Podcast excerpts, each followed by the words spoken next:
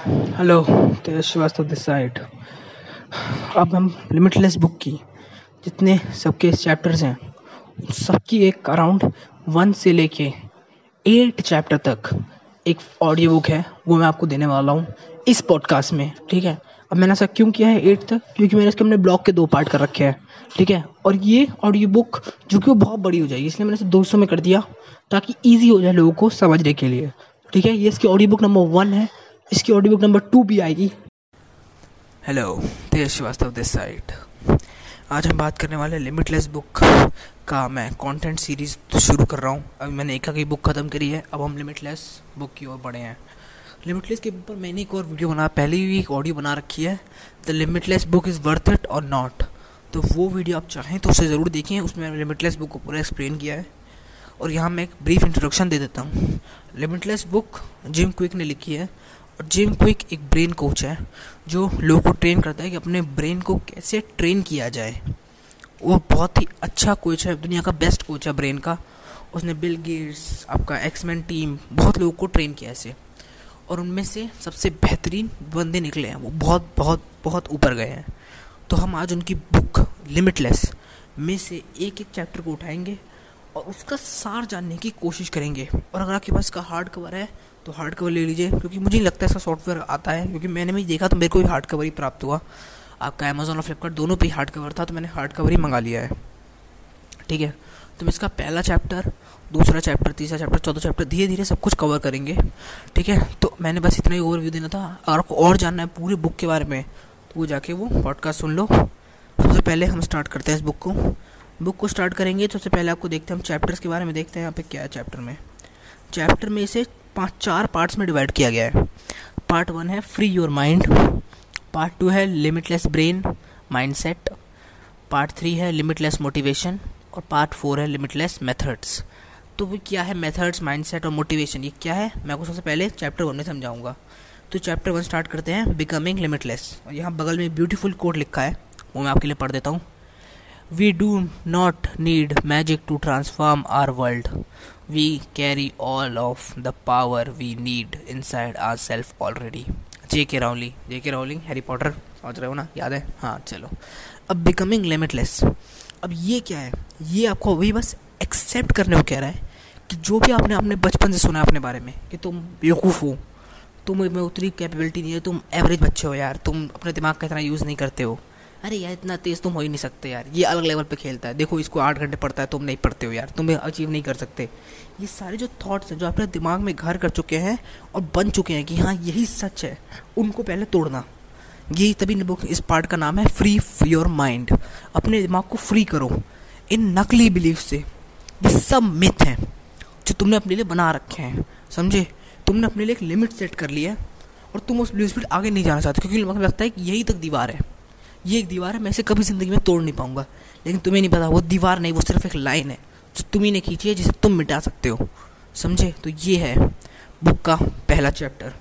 तो जब आप बुक को खोलोगे, अराउंड इसमें ये पहली, पहले में यही बताया गया है खूब, और इसमें जिम क्विक की समरी बताई गई है। जिम क्विक की लाइफ के बारे में, कि वो क्या था? वो man with a child with a broken brain, एक लड़का जिसका दिमाग काम नहीं करता था, जिसको नंबर्स याद करने में, जिसको लेटर्स याद करने में दिक्कत होती थी।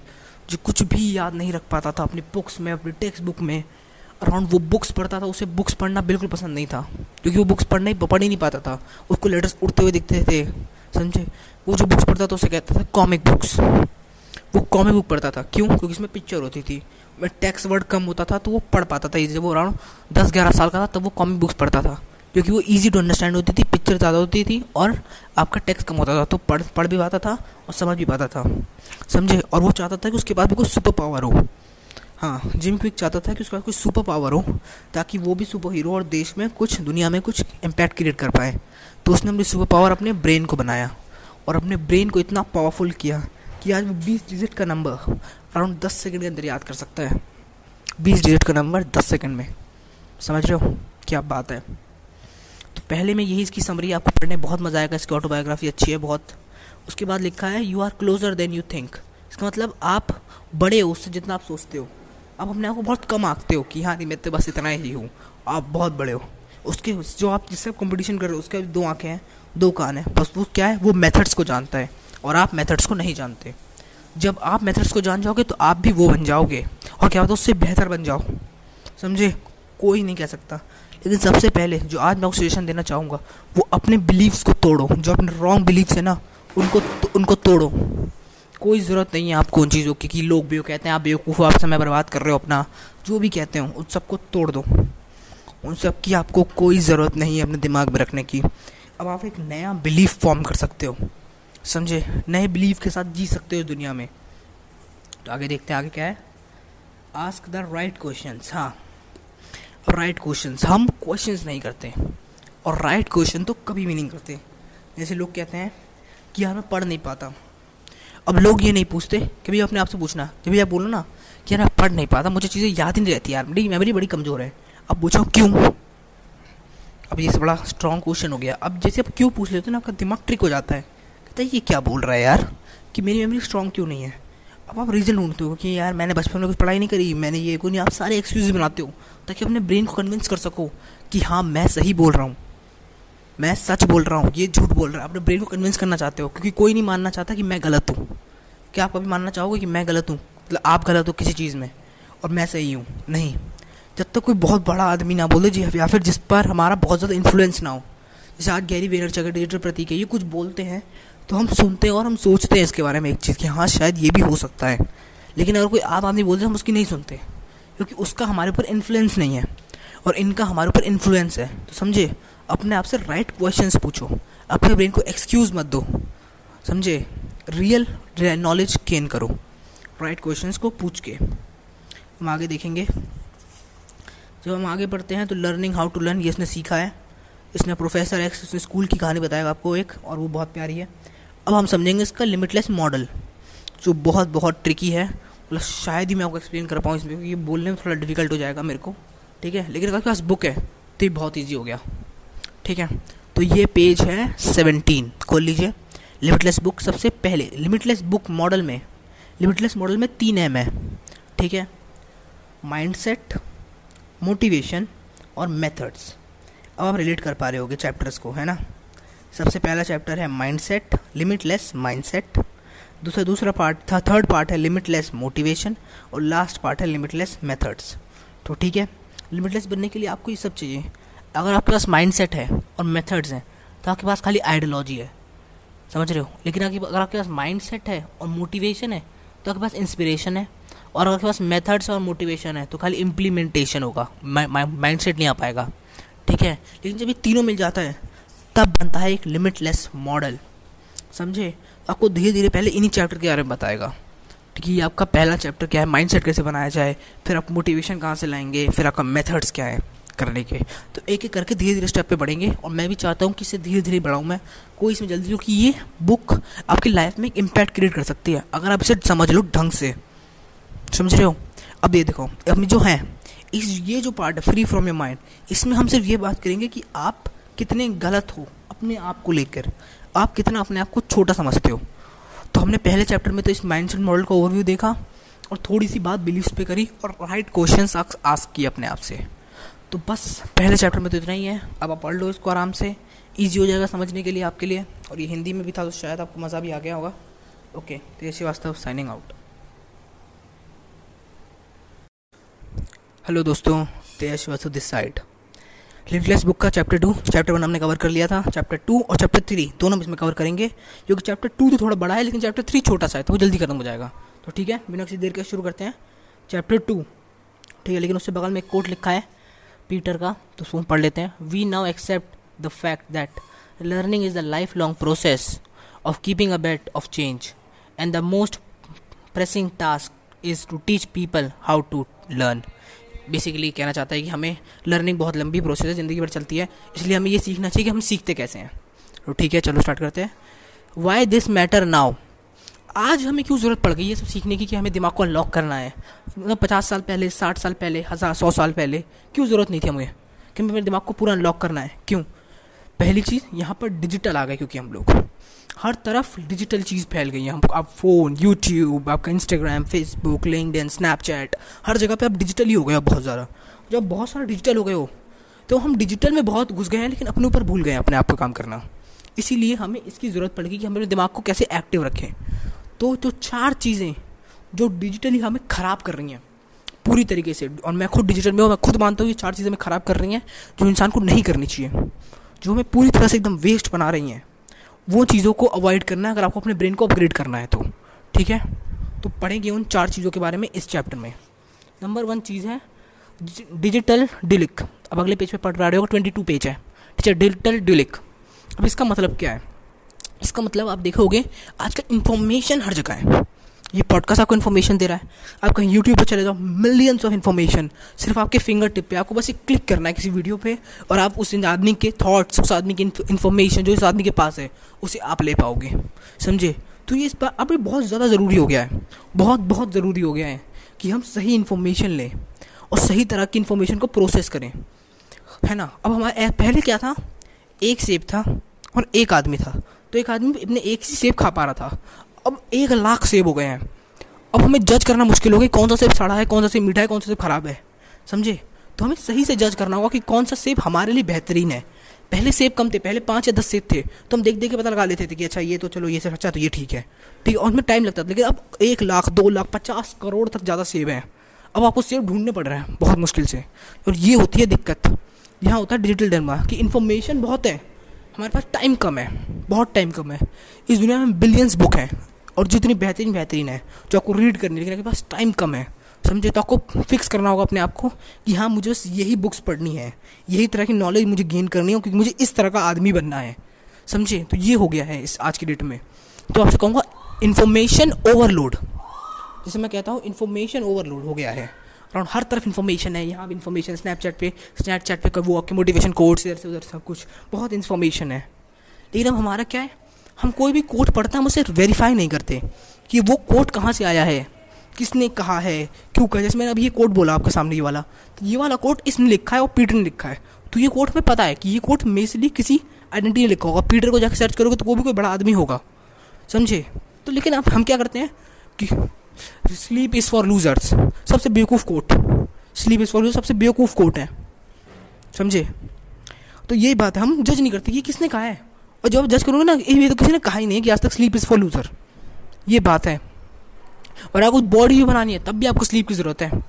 यहाँ तक की। तो ये कोई फैक्ट ही नहीं है। हम कोर्ट्स को पढ़ते हैं और उसे वेरीफाई नहीं करते। अगर हमें पता हो कि ये कोर्ट इस आदमी ने कहा और इस आदमी का ये रेपुटेशन है तो हमें पता होगा कि हाँ ये आदमी जो है, ये हमारे फ़ील्ड से बिलोंग करता है और ये इन्फॉर्मेशन हमारे लिए अच्छी है। तब हमें पता चलेगा, समझे? तो इन्फॉर्मेशन को फ़िल्टर आउट करना सीखो कि कौन सी इन्फॉर्मेशन सही है, कौन सी इन्फॉर्मेशन गलत है। नहीं तो आप इस इन्फॉर्मेशन ओवरलोड में दबते चले जाओगे दबते चले जाओगे दबते चले जाओगे। इतना कुछ सीखने के लिए इस दुनिया में क्या कभी सीख नहीं सकते। आप इंजीनियर डॉक्टर लॉयर सी एक साथ नहीं बन सकते। आपको वो करना होगा सेपरेट करना होगा। अगला डिजिटल डिस्ट्रैक्शन इसके ऊपर काफ़ी बात होती है। और डिजिटल डिस्ट्रैक्शन मतलब क्या है? आप कभी मेरे पॉडकास्ट सुन रहे हो, उसके बाद शायद आप कुछ लोग होते हैं पॉडकास्ट स्क्रॉल भी कर रहे होंगे। शायद कुछ लोग हो। ठीक है? कुछ लोग ऐसे भी होंगे अभी जो यूट्यूब पे अगर इसे सुन रहे हैं तो यूट्यूब भी स्क्रॉल कर रहे होंगे। तो ये डिस्ट्रैक्शन है। आप इस पॉडकास्ट पे अपना पूरा ध्यान ही नहीं दे पा रहे हो। आपको ये बुक पढ़नी है, लेकिन आप इस बुक पे पूरा ध्यान नहीं दे पा रहे हो अपना। ये डिस्ट्रैक्शन है, क्योंकि आपको पता है क्या है? जब हमें कोई चीज़ आसानी से मिल जाती है ना तो हमें उसकी वैल्यू नहीं होती। हमें जब ये मिल जा रही है ना बुक की समरी तो हमें इसकी वैल्यू नहीं है। हम और ढूंढ रहे हैं। कुछ ऐसा ढूंढ रहे हैं जो हमें मिल जाए और। क्या कुछ और बेहतरीन हो सकता है? इससे भी बेहतरीन। क्या इस पॉडकास्ट से भी बेहतरीन कोई पॉडकास्ट हो सकता है? और हम ये ढूंढते रहते हैं। और ये हमारी जंग नेवर एंडिंग है। क्योंकि आज मेरे से अच्छा कोई होगा, फिर उससे अच्छा कोई होगा, फिर उससे अच्छा कोई होगा। ठीक है, और हम कभी भी फोकस नहीं कर पाएँगे अपनी ज़िंदगी में। हमेशा हम बेहतरीन बनने की कोशिश करते रहेंगे। ये दिक्कत होती है, क्योंकि हम डिजिटली देखना चाहते हैं कि यार डिस्ट्रैक्शन हो गया यार। आप काम कर रहे होते हो, और एक नोटिफिकेशन आया और आप पूरा आपका काम खत्म। अब आपको दोबारा फोकस बनाना होगा उस काम में दोबारा जाने के लिए। सही बात है कि नहीं है? मुझे बताओ, आप काम करते हो मैसेज आते हैं, आप देखते हो मैसेज को, और फिर उसमें खो जाते हो। समझे? दस मिनट की इंस्टाग्राम का वो मैसेज आपका तीन से चार घंटे खींच लेता है। सही है कि नहीं है? बिल्कुल सही है यार। समझे? और दुनिया में अब इसकी, आज की डेट में फोकस सबसे ज़रूरी है। अटेंशन स्पैम पाँच से छः सेकंड का रह गया इंसान का।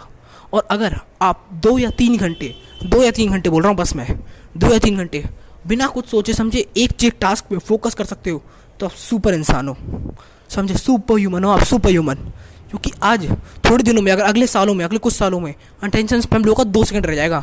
जहाँ पर लोग बैठ के सिर्फ़ आधा घंटा, एक घंटा भी किसी चीज़ को फोकस करके काम नहीं कर पाएँगे। और अगर आपके, अगर आप पाँच घंटे किसी चीज़ में लगातार फोकस करके काम कर पा रहे हो तो यू आर सुपर ह्यूमन समझ रहे हो? ये बात समझो अपने आप को। डिस्ट्रैक्शंस को कट कर दो अपने माइंड से। या जैसे मैं करता हूँ, मैं फ़ोन ऑफ़ कर देता हूँ। जब भी मैं राइटिंग कर रहा होता हूँ या ब्लॉगिंग लिख रहा होता हूँ, मैं फ़ोन को ऑफ़ कर देता हूँ। फ़ोन को नोटिफिकेशन ऑफ़ कर देता हूँ, रख देता हूँ। मैं अपने लैपटॉप में कोई और टैब नहीं खोलता, उस ब्लॉगिंग के टैब के अलावा। समझे? डिस्ट्रैक्शन से बचने की पूरी कोशिश करो यार। डिजिटल डेलमा अब ये क्या है? ये बड़ा इंटरेस्टिंग है। इसके बारे में थोड़ा सा अच्छी बात करेंगे। एक बात बताओ, मेरे को पहले में थोड़ा स्ट्रिक्ट हो गया था, थोड़ा सा मतलब फ्लो वो डायरेक्ट बात करने लगा था, थोड़ी सी हम इस पर बात करेंगे। मतलब थोड़ी सी नॉर्मल बात करेंगे। ये बताओ मेरे को, आपने लास्ट टाइम किस, आपको कितने फ़ोन नंबर याद हैं? कितने फ़ोन नंबर याद हैं? अराउंड दो तीन होंगे, आपको एक अपना होगा। अपना याद कोई रहता है? जो उनको जिनको अपना याद नहीं, उनको तो क्या करे वो? जिनको अपना नंबर याद होगा। मम्मी का याद होगा, पापा का याद होगा, भाई का याद होगा। भाई का भी लोग याद नहीं रखते, तीन लोगों का नंबर याद रखते हैं याद नहीं लेकिन क्या आपको अपने दोस्तों के नंबर याद हैं? क्या आप, मान लो, अगर ये होता है, अमेरिका में ही बहुत होता है, कि वो लोगों को अपने नंबर याद नहीं है, अपनी मम्मी के नंबर याद नहीं है, अपने फादर के नंबर याद नहीं है। क्यों? क्योंकि वो अपनी याद करने की क्षमता खो बैठे हैं। वो टेक्नोलॉजी पे डिपेंड हो गए हैं। पहले क्या होता था ना कि हम लोग बड़े हम लोग दो दो सौ नंबर, तीन तीन सौ नंबर याद रखते थे, क्योंकि वो घुमाने वाला फ़ोन होता था। याद है आपको? बहुत पहले जाओगे तो कोई मूवी में देखा होगा आपने से घुमाने वाला फ़ोन था छर छर फिर उठा देते अपनी हेलो हेलो बोलो। समझे? पी सी ओ हाँ पी सी ओ कहते थे जिसको। तो अगर आपको नंबर ही याद नहीं तो आप टाइप क्या करोगे वहाँ पे? ये हम खो चुके हैं ये। हमारी ब्रेन में इतनी पावर थी कि हम 200, 500, 600 नंबर याद रख सकते थे। लेकिन आज ऐसी हो गई कि हम पाँच नंबर भी याद नहीं रख पा रहे। ये क्यों हो रहा है? क्योंकि हम डिजिटल मीडिया में खो गए हैं। हम तुरंत तुरंत आंसर चाहते हैं। हम किसी चीज़ को लर्न करना नहीं चाहते हैं। हम लर्निंग को एक बहुत बड़ी चीज़ समझते हैं जबकि लर्निंग बहुत छोटी छोटी बातों से आती है। आप डेली क्या करने वाले हो? यह पता है आपको? तो आप लर्न कर रहे हो। अगर आपको अपने दोस्तों के फ़ोन नंबर याद है तो आप लर्न कर रहे हो। अगर आपको पता है कि आप क्या लिख रहे हो और वो उसका क्या इम्पैक्ट पड़ रहा है तो आप लर्न कर रहे हो चीज़ों को। समझे लर्निंग इन छोटी छोटी चीज़ों से आती है। बैठ के कोई किताब पढ़ने से उतनी ज़्यादा लर्निंग नहीं आती है। समझे? छोटे छोटे नंबर्स याद करो। ये डिजिटल लैम हम फोकस ही नहीं कर पा रहे हम रिमेंबर नहीं कर पा रहे चीज़ों को। हम भूल जा रहे हैं चीज़ें हैं क्या? रियली वो दिखती कैसी हैं? ये करना बहुत ज़रूरी है आपके लिए। तो आपके लिए मैं एक टास्क देता हूँ जिसमें भी लिखा है कि आप अराउंड पाँच नंबर पाँच नंबर एक हफ़्ते में याद करोगे। फिफ्टी टू वीक्स होते हैं, पाँच इंटू कर लो। और आप दो सौ से तीन सौ नंबर याद कर पाओगे। बहुत बढ़िया है दो सौ नंबर भले ही आपके पास ना हो। जितने आपके पास फ़ोन में कॉन्टैक्ट्स हैं, आपकी मदर हो गई फादर हो गए जितने दोस्त हैं, आपके कलीग्स हैं, दोस्त हैं आपके, जो भी हैं बंदे बंदे जो भी हैं, उन सब के आप नंबर याद करो। ज़रूरत है वो काम आएँगे। अब है डिजिटल डिटेंशन अब ये बड़ा सिंपल है। ठीक है? इसको मैं समझ आ सकता हूँ बड़े आसानी से। ठीक है? अब ये होती है डिसीज़न मेकिंग पावर आप मुझे बताओ, आप कितनी बार आपको कोई प्रॉब्लम आती है, आप खुद का सॉल्यूशन निकालना चाहते हो? हमें यहाँ बुक्स की चाहिए होती है तो हम गूगल पे सर्च मारते हैं। हमें अपने कुछ कंप्यूटर में कोई दिक्कत आती है, हम सब गूगल पर सर्च मारते हैं। हम गूगल पर सर्च मारते हैं और अपनी ब्रेन की पावर कम कर रहे हैं गूगल को स्ट्रॉन्ग बना रहे हैं। जब भी हम कुछ गूगल पर सर्च मार रहे हैं गूगल हमारे एल्गोरिदम पढ़ लेता है। अब होता है गूगल का ओनर कभी भी बुक्स पढ़ने बुक्स पढ़ता है हमेशा, कभी ज़्यादातर गूगल पे सीधे सर्च नहीं करता। वो खुद एक्सपेरिमेंट करके देखना चाहता है। लैरी पेज हाँ। वो बंदा ज़्यादा गूगल पे सर्च नहीं करता, ना उसका बच्चा सर्च करता है। तो वो अपने बच्चे को तेज़ बना रहा है। हम लोग गूगल, हम लोग आदि हो जा रहे हैं। हमारी डिसीज़न मेकिंग पावर कम होती जा रही है, कम हम छोटे डिसीज़न नहीं ले पाते। कि ये कलर के कपड़े पहनो, ये कलर के कपड़े पहनो। तो हम गूगल पे लिखते हैं which colour looks better this one and this one समझे? फिर क्या होता है, जब हमें लाइफ के बड़े डिसीज़न लेने होते हैं, और आपका बिज़नेस कोई बिज़नेस स्टार्ट करने का डिसीज़न आपका कोई किसी की शादी करने का डिसीज़न जब ये डिसीज़न लेने होते हैं, तब भी हम गलत कर देते हैं। क्यों? क्योंकि हम जब छोटे डिसीज़न नहीं ले पा रहे तो हम बड़े डिसीज़न कैसे ले सकते हैं यार? आप एक बात सोचो, आप छोटे डिसीज़न नहीं ले पा रहे अराउंड आपके कौन से कपड़े पहनने हैं आपको? ये भी आप दोस्त गूगल से पूछ रहे हो। तो आप सब छोटे डिसीज़न इतना छोटा सा कपड़े पहनने का डिसीज़न नहीं ले पा रहे हो। तो आपको बिज़नेस स्टार्ट करने का, अपनी जॉब छोड़ने का, इतना बड़ा डिसीज़न कैसे ले पाओगे? तो और उस टाइम लोग चाहते हैं उन्हें डिसीज़न ले लें। ये पॉसिबल नहीं, क्योंकि कुछ क्वेश्चन ऐसे होते हैं, जिसके लिए आप अपना ह्यूमन माइंड यूज़ करना पड़ता है। समझे? मुझे क्या करना है जीवन में? इसके लिए कोई गूगल आंसर नहीं दे सकता इसको आपका। उस तरह ये बताएगा कि अपना पर्सन फाइंड करो, जिसमें पसंद हो वो करो, ये सब फालतू बातें बताएगा आपको। लेकिन आपको क्या करना है? वो आपको दिमाग पर डिपेंड करता है। आप कितना सोच पा रहे हो? समझे? कितना आप, वो हो, अपने आप से जितने आप क्वेश्चन पूछोगे, उतना अच्छा रहेगा। और अपने आप से सॉल्व करने की कोशिश करोगे। ठीक है? अब अगली चीज़ जो है, वो अगला चैप्टर जो है, वो मेरे को उतना वैल्यूबल नहीं लगा है। अगला अगला चैप्टर है योर लिमिटलेस ब्रेन आपको पता हमारे ब्रेन में दस बिलियन न्यूरॉन्स हैं, और हर एक न्यूरॉन दूसरे दूसरे दस, दूसरे निन्यानवे बिलियन न्यूरॉन से कनेक्ट है। तो ऐसे करके बहुत बड़ी कनेक्टिविटी बन जाती है। और जितनी ज़्यादा ये कनेक्टिविटी होगी, जितनी ज़्यादा ये न्यूरॉन्स होंगे, उतनी ज़्यादा हमारा ब्रेन अच्छा फ़ंक्शन करेगा, जल्दी लर्न करेगा। और इसे कहते हैं न्यूरोप्लास्टिक सिटी न्यूरोप्लास्टिसिटी इसे हम कहते हैं। मैंने ये भी टर्म भी इसी में सीखी है। ठीक है? तो अब ये क्या क्या होता है कि हमारे न्यूरॉन्स ग्रो कैसे करते हैं? हमारे न्यूरॉन्स आते कहाँ से हैं? हमारे न्यूरॉन्स तब ग्रो करते हैं या नए बनते हैं और नए कनेक्शंस बनते हैं हमारे न्यूरॉन्स में, जब हम कुछ नया करते हैं, जब हम कुछ आउट ऑफ़ द वे करते हैं। जैसे मान लो आपको क्रिकेट खेलना नहीं आता, या क्रिकेट खेल, खेलोगे और सीखोगे क्रिकेट खेलना, तब आपके न्यूरॉन्स ग्रो करेंगे, नए कनेक्शंस बनेंगे उस आपके, ठीक है? आपको कोई खेल खेलना नहीं आता, कोई खेल सीखा, अपने फुटबॉल में अच्छे हुए, आप मेंटल में आप बुक्स नहीं पढ़ पाते थे, आप बुक्स पढ़ने लगे हो तो आपके न्यूरॉन्स अच्छे बनेंगे। क्योंकि सबसे बेहतरीन न्यूरॉन्स कनेक्टिविटी तब बनती है जब आप फिक्शन बुक्स पढ़ते हो। समझे? फिक्शन बुक्स आपकी हैरी पॉटर हो गई आपकी लॉर्ड ऑफ़ रिंग्स हो गई डाइवर्जेंट सीरीज़ हो गई। जब ये किताब पढ़ते हो ना, आपके सबसे बेहतरीन न्यूरल कनेक्शंस बनते हैं। क्योंकि इस टाइम पे आप बहुत काम कर रहे होते हो अपने दिमाग से। दिमाग को पूरा खर्च कर रहे होते हो उन चार लाइन्स को एक रियल इमेज में कन्वर्ट करने के लिए। ठीक है? और सबसे कम जो न्यूरॉन्स जनरेट होते हैं, वो होते हैं मूवी के टाइम पे। क्योंकि जब आप मूवी देख रहे होते हो, आपको सब कुछ मिल जाता है। इसलिए आपके दिमाग को सोचना नहीं पड़ता ज़्यादा। जब आपके दिमाग को ज़्यादा सोचना पड़ रहा है तो न्यूरॉन्स बन रहे हैं। समझे? ये अच्छा है। एक एवरेज इंसान सत्तर हज़ार थाट्स रखता है एक दिन में। एक दिन में सत्तर हज़ार थाट्स ठीक है? अब इसमें बात की गई है दूसरे, तीसरा चैप्टर में, आपके दूसरे ब्रेन के बारे में। एक, दूसरा ब्रेन होता है गट ब्रेन कहते ना गट फीलिंग हो रही है मेरे को मेरे को लग रहा है कि यार ये बहुत अच्छा जाएगा आज मेरा दिन, मुझे लग रहा है। ठीक है तो ये लगता कैसे है? इस लगने के पीछे एक अलग साइंस है। और ये लगना हमारे जो राइट सही ब्रेन है जो सर के ऊपर होता है, उसके साथ इंटरप्रेट करता है। कनेक्शंस होते हैं उसके साथ। ये ब्रेन जो गट ब्रेन है, वो अलग तरह से एकदम काम करता है। साइंटिस्ट भी कहते हैं इसको कि ये बहुत ही अजीब ब्रेन है। और इस ब्रेन से हर हर ब्रेन ये जो ब्रेन है, ये हर इंसान का डिफरेंट होता है। और कभी भी इंसान, कुछ किसी भी इंसान को कभी भी कुछ भी लग सकता है। तो हमें बच के रहना चाहिए मतलब बच के नहीं मतलब फॉलो तो करना चाहिए। ठीक है? हमें जल्दी लर्न करना सीखना होगा, ताकि हम अपना लिमिटलेस ब्रेन एक्टिव कर सकें। लिमिट जल्दी लर्न करना। देखो, अगर आप, अगर आपको मुझे या किसी को भी दुनिया में हराना है, हराना तो उसे नहीं हराना चाहिए, लेकिन हराना है, उससे आगे निकलना है तो आपको एक ही काम करना है, उससे जल्दी सीखना है। लोग क्यों सुबह पाँच बजे उठने को कहते हैं? क्योंकि पाँच बजे उठते हैं, कोई नहीं उठता पाँच बजे। मोस्ट ऑफ़ द लोग नहीं उठते हैं। लोग उठते हैं छः सात बजे। और जब आप पाँच बजे उठ के एक घंटा पहले ही अपने ऊपर काम कर लोगे बॉडी पे माइंड पे, और किस पता सोल पे हाँ तीनों पे अगर आप काम कर लोगे एक घंटा पहले ही तो आप उससे एक कदम आगे निकल गए। और तीन सौ पैंसठ दिन अगर भी करते हो तो आप उससे तीन सौ पैंसठ कदम आगे निकल गए। सोच लो कितना आगे निकल गए आप उससे। इसीलिए अगर आपको अपना लिमिटलेस ब्रेन एक्टिव करना है तो काम करो ब्रेन पे। तो ठीक है, ये दो चैप्टर आज हमने यहाँ डिस्कस कर लिए हैं। धीरे धीरे करके आगे इस बुक को भी मैं जल्दी ही फिनिश कर दूँगा। अराउंड इस बुक में देखते हैं ना, सोलह चैप्टर हैं शायद। तो जल्दी ख़त्म हो जाएँगे, कोई दिक्कत नहीं, तीन तो हो ही गए। और हाँ एक लिसनर आ गया इस पर पता नहीं, एक एस्टिमेट ऑडियंस आ गया। जो भी आदमी है, वो इसका सुन रहा है। तो थैंक यू सो मच एक आदमी आ गया है। मैं बहुत खुश हूँ तुम्हारे आने से। धीरे धीरे करके लोग आते रहे। ऐसे मैं खुश होता रहूँ। Okay Tej Srivastava signing out hello Tej Srivastava this side chapter four book limitless ये चैप्टर बड़ा बेहतरीन है और मुझे चैप्टर बड़ा पसंद है। और चैप्टर का नाम है how to read and remember this and any book मतलब आप जो भी पढ़ते हो उसे आप कैसे रिमेंबर कर सकते हो। तो ये चैप्टर तो भाई सबको ही पढ़ना चाहिए, सबको पसंद भी होगा यही चैप्टर ठीक है तो चलो बिना किसी देर के बुक की ओर चलते हैं। जब चैप्टर खोलोगे तो बगल में कोट लिखा है, वो पढ़ते हैं। I not only use all the brain that I have but all that I can borrow Woodrow William अब ये क्या कहना चाहता है कि ये वो अपना ब्रेन यूज़ नहीं करते। ये जितने दुनिया में लोग हैं, जिन्होंने किताबें लिखी हों सबका ब्रेन को पढ़ते हैं, क्योंकि वो ब्रेन से किताबें लिखी होंगी ना तो पढ़ते हैं, उनका माइंडसेट भी यूज़ करते हैं। ठीक है? तो अब ये बताओ कि ब्रेन जो होता है, वो हमारा बहुत ही बेहतरीन चीज़ है, और टाइम उससे ही बेहतरीन चीज़ है। क्योंकि टाइम एक ऐसी चीज़ है जो कभी वापस नहीं आ सकती। अभी जो बीते हुए दस सेकेंड या पचास सेकेंड जो बीत गए हैं वापस नहीं आ सकते। वो चले गए हैं आपके पास से अब। और शायद आपने उसमें कुछ वैल्यूबल कंटेंट किया हुआ। ठीक है? तो क्या लगता है आपको? टाइम ज़रूरी है या नॉलेज ज़रूरी है? दोनों ज़रूरी है। लेकिन कम टाइम में ज़्यादा नॉलेज हम तभी ले पाएँगे जब हमें पता होगा कि हमें याद क्या करना है, कैसे याद करना है। जब हमें पता है कि हमें कैसे याद करना है तो हम जल्दी याद कर पाएँगे कोई चीज़ को। ठीक है? जल्दी याद करने का मतलब मैं बिल्कुल नहीं बोल रहा हूँ कि हमें रटना है। जल्दी याद करने का मेरा मतलब यह है कि हमें उसे अपने दिमाग में रखना है और जब हमें उसकी ज़रूरत पड़े, तब हम उसे अपने आप बाहर ला पाएँ।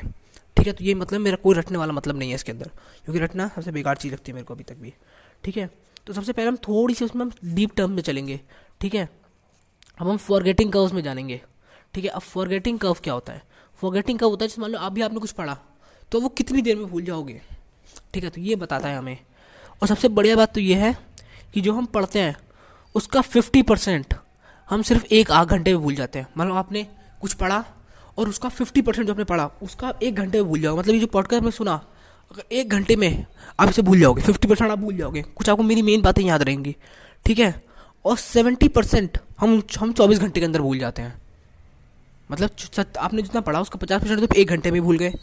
जो बचा कुछ पचास पचास परसेंट था मतलब तीस पचास परसेंट था, उसमें जो बीस परसेंट था, वो ट्वेंटी फोर आवर्स में भूल गए। और बाकी का ट्वेंटी फाइव परसेंट आप एक हफ़्ते में भूल जाते हो।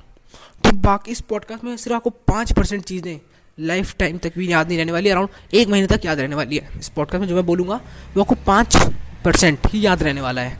तो ये समझे आप? ये होता है फॉरगेटिंग कर्व आप भूलते जा रहे हो। जितना ज़्यादा आप टाइम लेते जाओगे, आप भूलते चले जाओगे।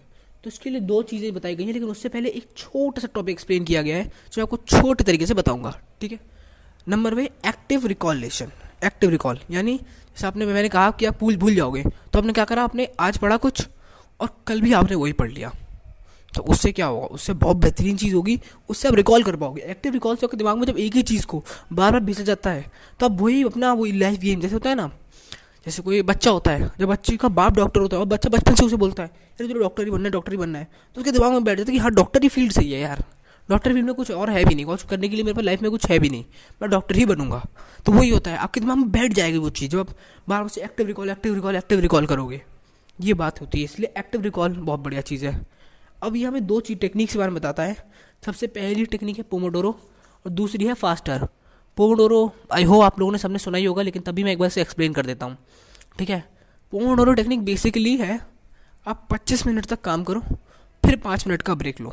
फिर 25 मिनट तक काम करो, फिर पाँच मिनट का ब्रेक लो।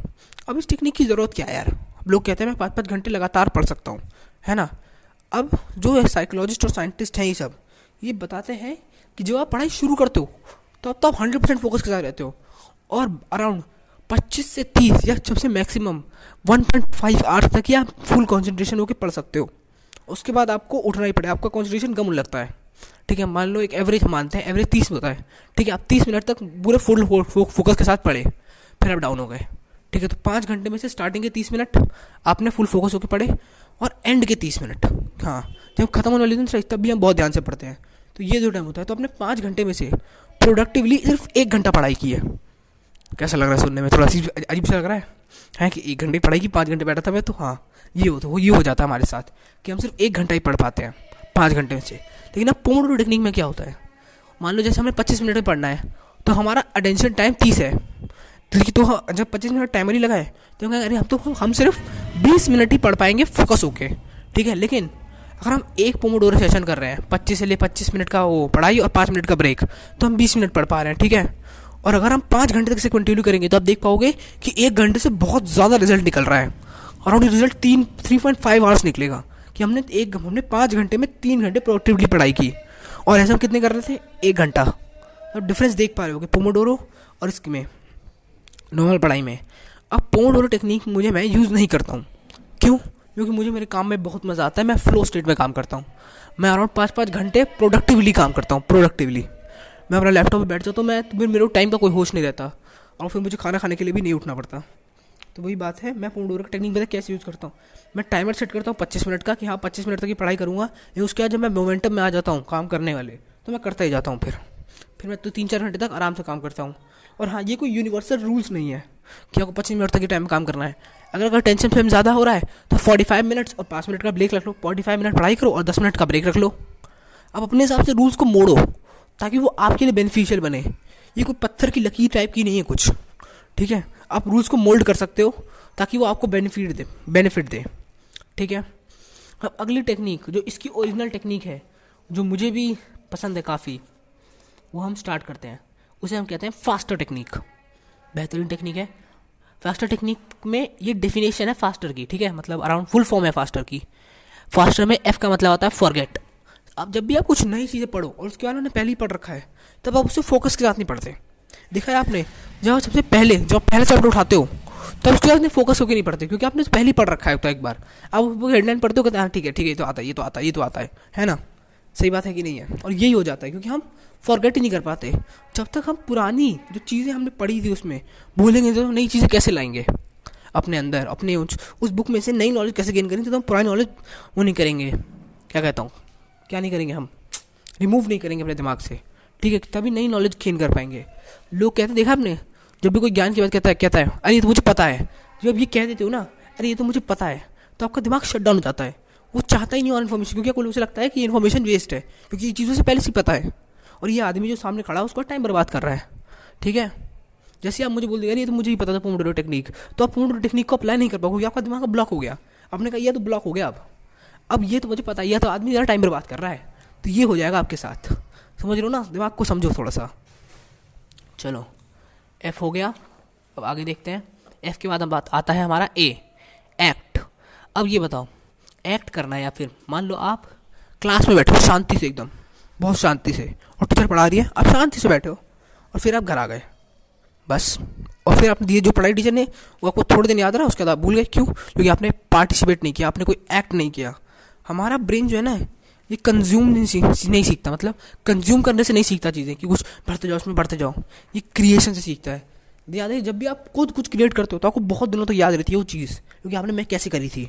और जब कहीं से यूट्यूब वीडियो सीखते हो तो आप भूल जाते हो, आपको दोबारा वीडियो देखनी पड़ती है जाके। क्योंकि आपने कंज्यूम किया था उस टाइम पे, उस टाइम पे अप्लाई किया भूल गए। जब आप कुछ अप्लाई करते हो, और अपने हिसाब से, तब वो चीज़ आपके दिमाग में ज़्यादा देर तक रहती है। तो यही कॉन्सेप्ट है। एक्ट करो। जितने ज़्यादा खुद एक्शंस ले सकते हो एक्शंस लो। पार्टिसिपेट करो। जो कुछ चीज़ लर्न करनी है, जैसे बुक होती है, इस बुक में पार्टिसिपेट करो। आप लिमिटलेस पढ़ रहे हो ना? लिमिट अपने दोस्तों में डालो, अपने यूट्यूब अपने फेसबुक अपने इंस्टा हर जगह डालो कि हाँ मैं ये लिमिटलेस बुक पढ़ रहा हूँ। उसके उससे रिलेटेड कोर्स पढ़ो, उसको डबल एग्जामिन करो। जैसे मैंने बोला मैंने आपको फास्टर टेक्निक बोली मैंने, इसको एक हफ़्ते तक अप्लाई करो। देखो कि ये काम कर रही है कि नहीं कर रही है यार। तभी तुमको सीख पाओगे। तो आपको पता चलेगा, अरे फास्टर टेक्निक में तो जी तो काम करता ही नहीं है। बस मतलब फास्ट फास्टर में तो जी आता ही नहीं है। फास्टर टेक्निक में टी तो काम करता ही नहीं है, समझे? तो ऐसा कुछ आप सीख पाओगे ऐसे। आप क्रिएशन के थ्रू सीख पाओगे। ठीक है? तो एक्ट करो अभी। अब देखते हैं हमारा अगला पार्ट मतलब अगला वर्ड एस यानी स्टेट जो सारी लर्निंग होती है दुनिया में, वो स्टेट डिपेंडेंट होती है। आप किस स्टेट में हो? मेरा स्टेट है, मैं भी चल रहा हूँ। मैं जल्दी जल्दी फ़ोन रिकॉर्ड कर रहा हूँ, ठीक है? किसी तभी मैं बहुत ज़्यादा एक्टिव हूँ और मैं अपने दिमाग को खर्च करता, खर्च कर पाता हूँ। पता नहीं मेरे साथ चलते, जब मैं मेरे पैर चलते, तभी मेरा दिमाग चलता है। ये तभी मैं क्रिएटिव चीज़ें ही चलते चलते ही सोचता हूँ। चलिए, छोटी सी बातें, ठीक है? तो हमारी बात हो रही थी स्टेट की। किस स्टेट में? अगर आप लेटे हुए हो और किताब पढ़ना चाह रहे हो, सोचो सब कुछ हो जाएगा, नहीं होगा। आपको एक स्पेसिफिक टाइम एक स्पेसिफिक जगह डिसाइड करनी होगी जहाँ बुक्स पढ़ोगे। क्योंकि जब आप वो जगह डिसाइड कर लोगे ना, और जैसे आप वो जगह पे बैठोगे, आप ऑटोमेटिकली आपका ब्रेन ट्रिगर हो जाएगा कि हाँ बस किताब पढ़नी है अब इसको, और कुछ काम नहीं है इसके पास। समझे? तो ये होता है फैक्ट ये होता है स्टेट आप अपने स्टेट्स में जाओ, अपने आप को सोचो, किस स्टेट में ज़्यादा कंफर्टेबल हो? मेरा कंफर्टेबल स्टेट है बैठना। मैं आराम से बैठ के किताब पढ़ूँ, जल्दी जल्दी किताब नहीं पढ़ पाता, मेरा ध्यान पैर पे चले जाता है। ठीक है? तो आपका कौन सा कंफर्टेबल स्टेट है? क्या आपको सोफे पे बैठना पसंद है? जहाँ भी मेरे को बैठना पड़े, जिस स्टेट में आप सबसे ज़्यादा लर्निंग ले सकते हो, उस स्टेट में रहो।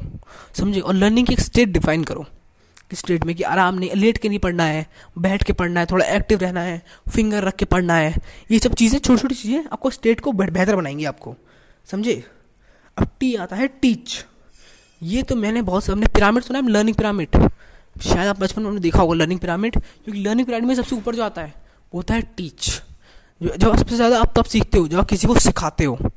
ये बहुत बड़ा फैक्ट है। मतलब जब जब आप सीखते मैंने मैंने कुछ सीखा, और मैंने अब किसी को सिखा रहा हूँ। तो अब मुझे ये चीज़ याद रहेगी ज़िंदगी भर। ये फास्टर टेक्निक मेरे को अभी भी याद है, पूरी याद है मेरे को। लेकिन तभी मैं उसे बुक में से देख देख के बोल रहा हूँ। ताकि क्योंकि सही रहता है थोड़ा सा मेरे को पॉइंट्स मिल जाते हैं बोलने के लिए अच्छे से ठीक है तो ये होता है। हमें सिखाना है सामने वाले को। और सिखाने में ये नहीं कि आप ढूंढ रहे हो लोग कि किसको सिखाऊँ अब मैं। जैसे मैं पॉडकास्ट कर रहा हूँ, मैं किसी को सिखा नहीं रहा हूँ। मैं इस टाइम पर कॉन्टेंट पुट कर रहा हूँ। और इससे मैं खुद सीख रहा हूँ। यही कॉन्टेंट मैं लिंकडइन में जाकर लिख के पॉट पुट करूँगा तो मैं और ज़्यादा सीखूँगा। यही बात है। आपको सीखने के लोग नहीं चाहिए। आपको सीखने के लिए माइंड सेट चाहिए।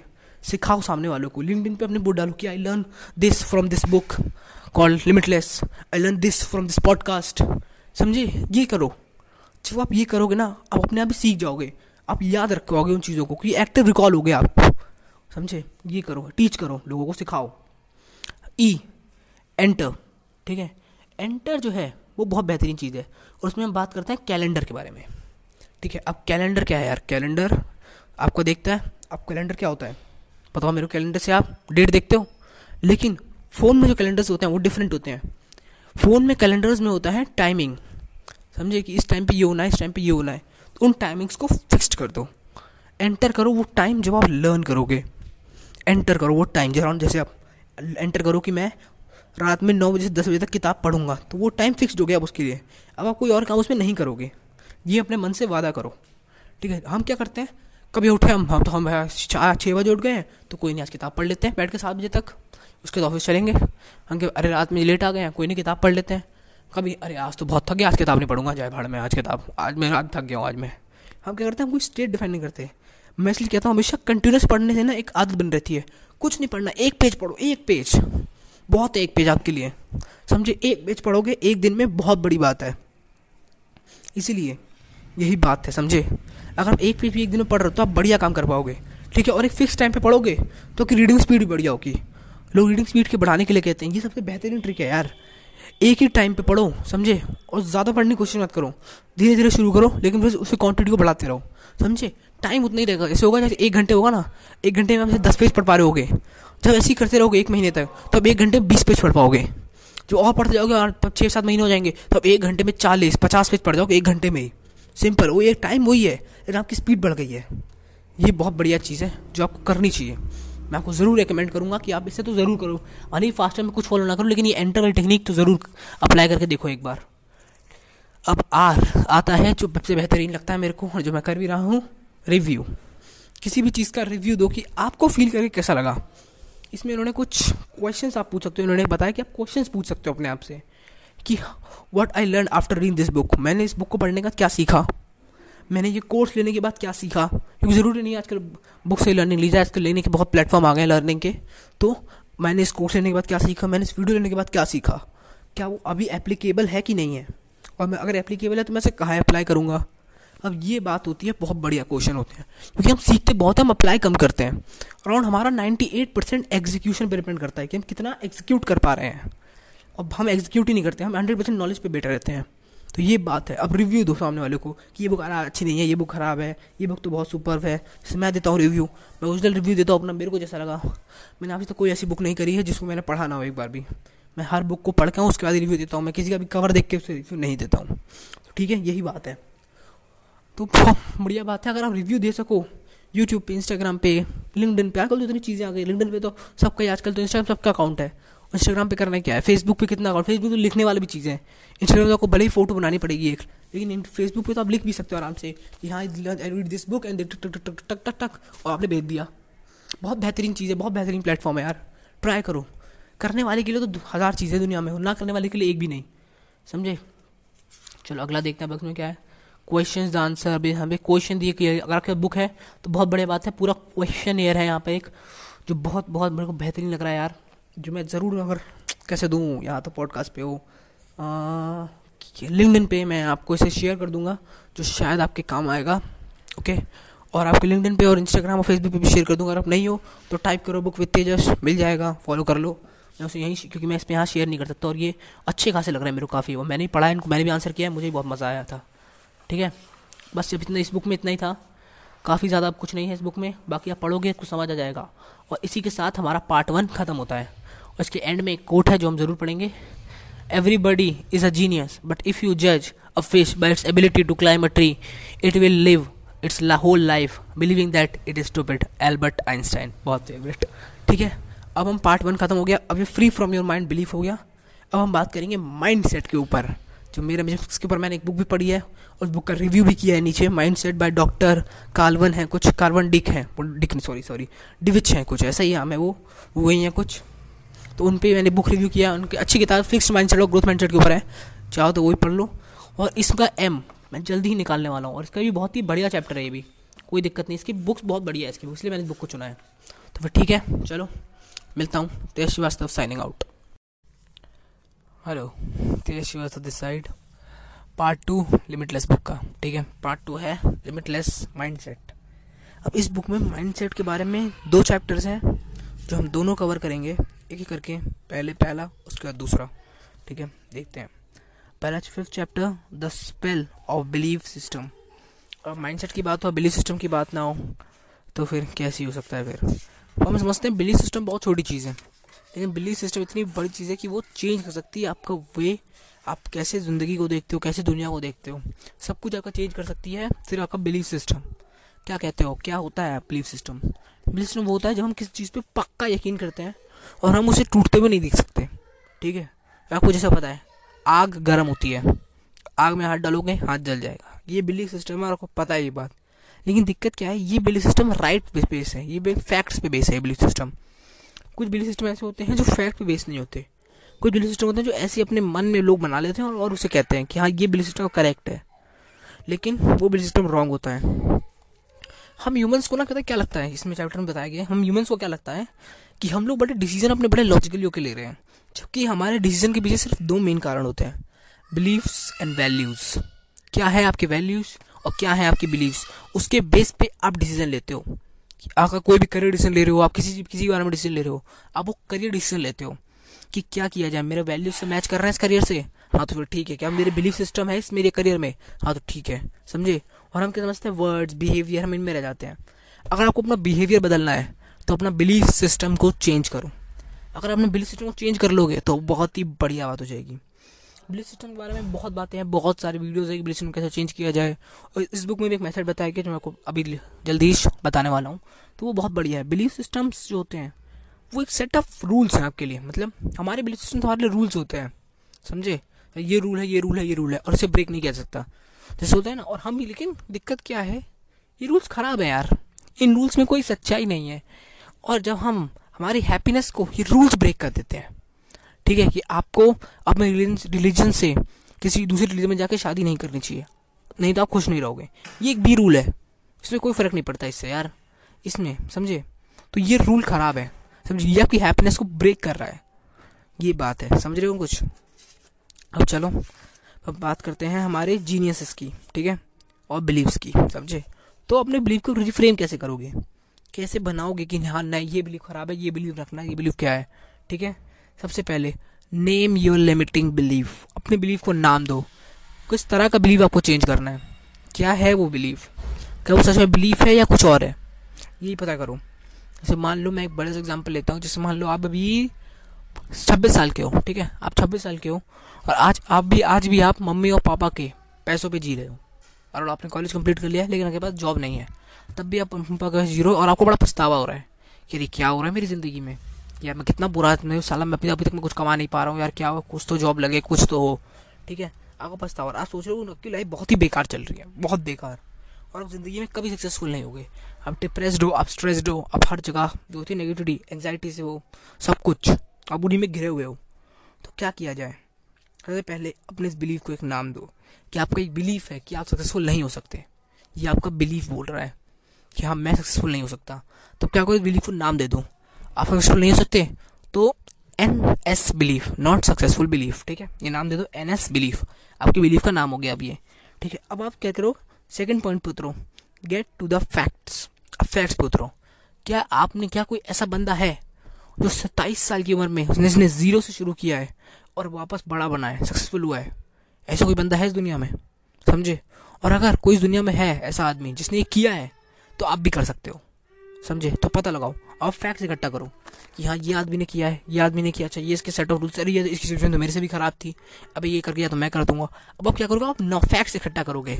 अब जो आपको आपने जो कहा, ये बिलीव को तोड़ने के लिए और नया बिलीव जोड़ने के लिए फैक्ट्स इकट्ठा करोगे।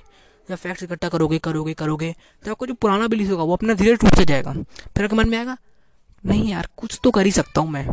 तो आपके मन में दिमाग में आने लगेगा कि हाँ ये ये भी हो सकता है। ये भी कर सकता हूँ यार, ये भी कहेंगे। इससे करूँगा तो जीवन तो चली जाएगा। अगर यार ये कर लूँगा तो लड़की मिल जाएगी, ये कर लूँगा तो यार पैसे आ जाएँगे घर वालों में। तो ये आप सोच पाओगे अब आप। समझिए इस डायरेक्शन में आप सोच पाओगे।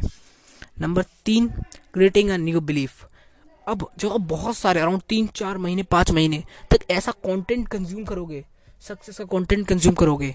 तब आप इस बिलीव को तोड़ पाओगे अपने। पुराने बिलीव को तोड़ पाओगे और जब पुराना बिलीव टूटेगा, तभी आपका एक नया बिलीव वहाँ खड़ा होगा कि हाँ मैं सक्सेसफुल हो सकता हूँ। समझे? यहाँ एक ब्यूटीफुल कोट लिखा है जो मैं पढ़ूँगा। Life has no limitation except the one you make इसका मतलब है, ज़िंदगी में कोई भी लिमिटेशन नहीं है। लोग कहते हैं ना, आप ये आप नहीं कर सकते, ऐसा कुछ है ही नहीं दुनिया में, जो आप नहीं कर सकते। समझे? सिर्फ़ आप आपके दिमाग में बैठ गया है कि आप चीज़ आप नहीं कर सकते। समझे? लेकिन आप हर चीज़ कर सकते हो। समझ रहे हो? किसी भी एक पर्टिकुलर फ़ील्ड में। तो गो फॉर इट समझे? अपने नए बिलीफ सिस्टम को बनाओ, अपने पुराने बिलीफ सिस्टम पता करो फैक्ट इकट्ठा करो, उस बिलीफ सिस्टम को तोड़ो और फिर चलते बनो। अब देखते हैं अगला। मैं दोनों चैप्टर्स कवर कर लेता हूँ इसी वीडियो में और पूरा मैं का टॉपिक खत्म कर दूँगा। सेवन लाइज ऑफ़ लर्निंग तो इस चैप्टर में क्या है? हमें सात झूठ बताए गए हैं लर्निंग के ऊपर, जो हमारे दिमाग में भर भर चुके हैं। इन्हें झूठ भी कह सकते हो या फिर बिलीफ सिस्टम भी कह सकते हो। जो आज मैं आपको बताने वाला हूँ और इनकी रियलिटी बताऊँगा। ये झूठ है और ये सच है। तो तैयार हो जाओ फिर, ठीक है? कुछ बिलीफ आपको बड़े अतरंगे लगेंगे, कुछ आपको ऐसे अजीब से लगेंगे कि ये क्या है ये? तो फिर ठीक है, चलो स्टार्ट करते हैं। सबसे पहला झूठ इंटेलिजेंस इज़ फिक्स्ड क्या आपको लगता है, उसमें लगता है कि आदमी जन्म से होता है? हाँ कि यार ये इसकी इंटेलिजेंस फिक्स है, ये बढ़ नहीं सकती। ये सबसे बड़ा झूठ है। फिक्स्ड माइंडसेट और ग्रोथ माइंडसेट के ऊपर मैंने पढ़ी किताब पढ़ी माइंडसेट और उसने कहा है कि माइंडसेट आपका ग्रो हो सकता है, आपका दिमाग भी ग्रो हो सकता है। आपकी इंटेलिजेंस इंक्रीज हो सकती है। और लोग लगता है कि अट्ठारह साल के बाद, पच्चीस साल के बाद लोग इंटेलिजेंस रुक जाती है। ऐसा कभी नहीं है। आपकी ब्रेन की एजिंग हो जाने लगती है। मतलब बूढ़ा होने लगता है आपका ब्रेन समझे? लेकिन अगर आप फ्रेश कंटेंट के साथ करते रहोगे तो आपका ब्रेन कभी बूढ़ा नहीं होगा। समझ पा रहे हो? हम्म। ये फ़ायदा है। हमें लगता है कि इंटेलिजेंस हमारी कमज़ोर है यार। हम हम बेवकूफ़ हैं।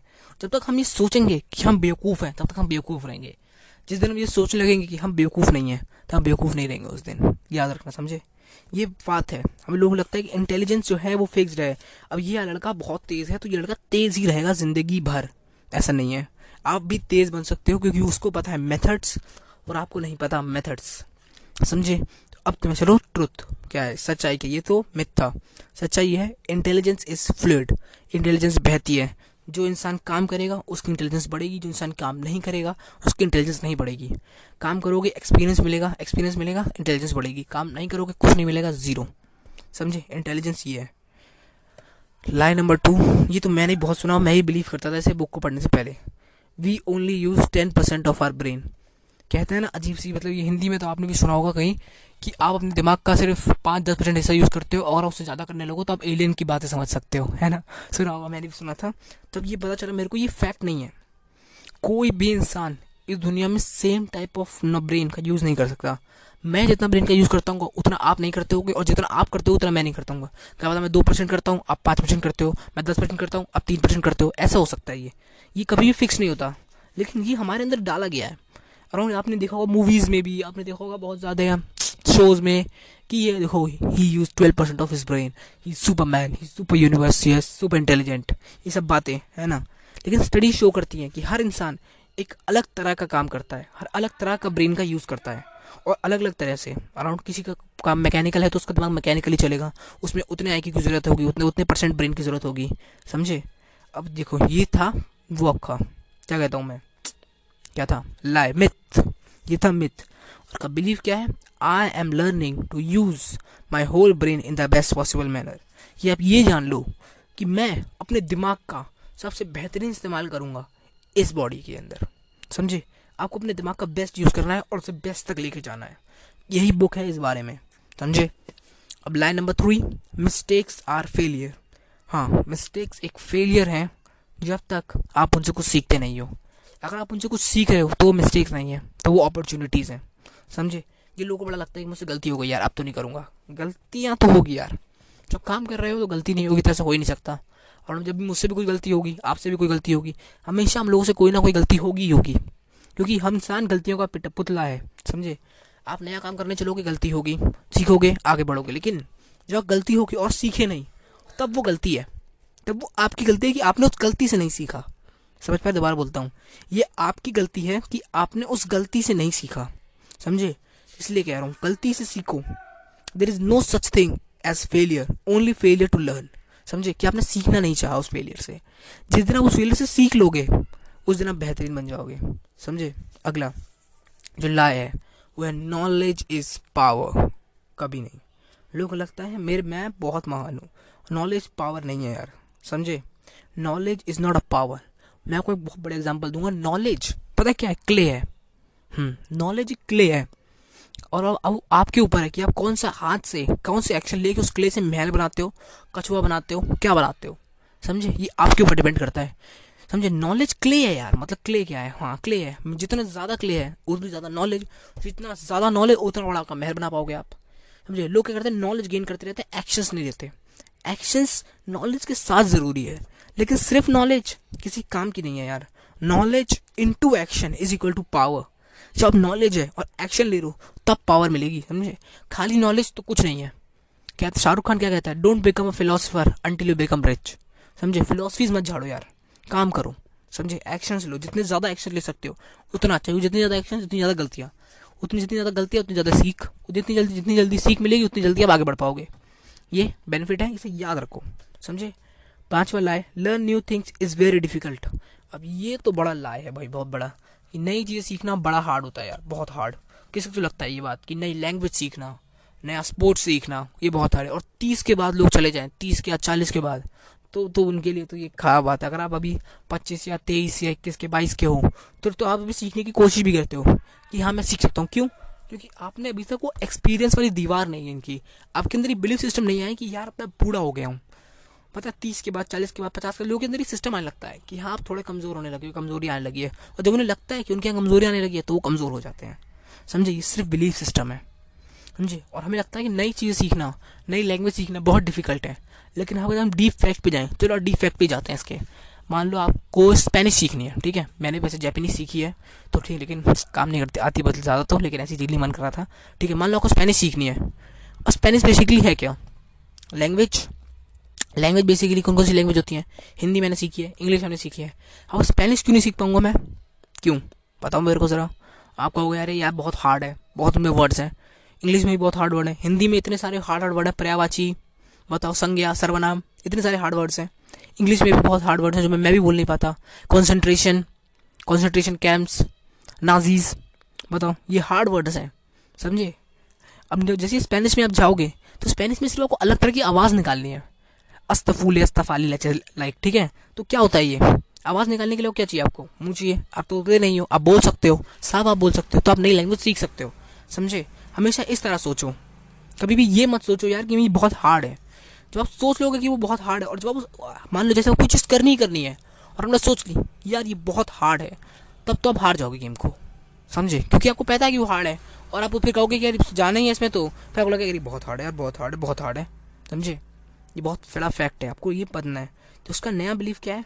When you learn new way how to learn the challenge of learning new thing can become fun and easy and more enjoyable जब आपको ये पता होता है कि सीखते कैसे हैं तब सीखना बहुत आसान हो जाता है। समझे?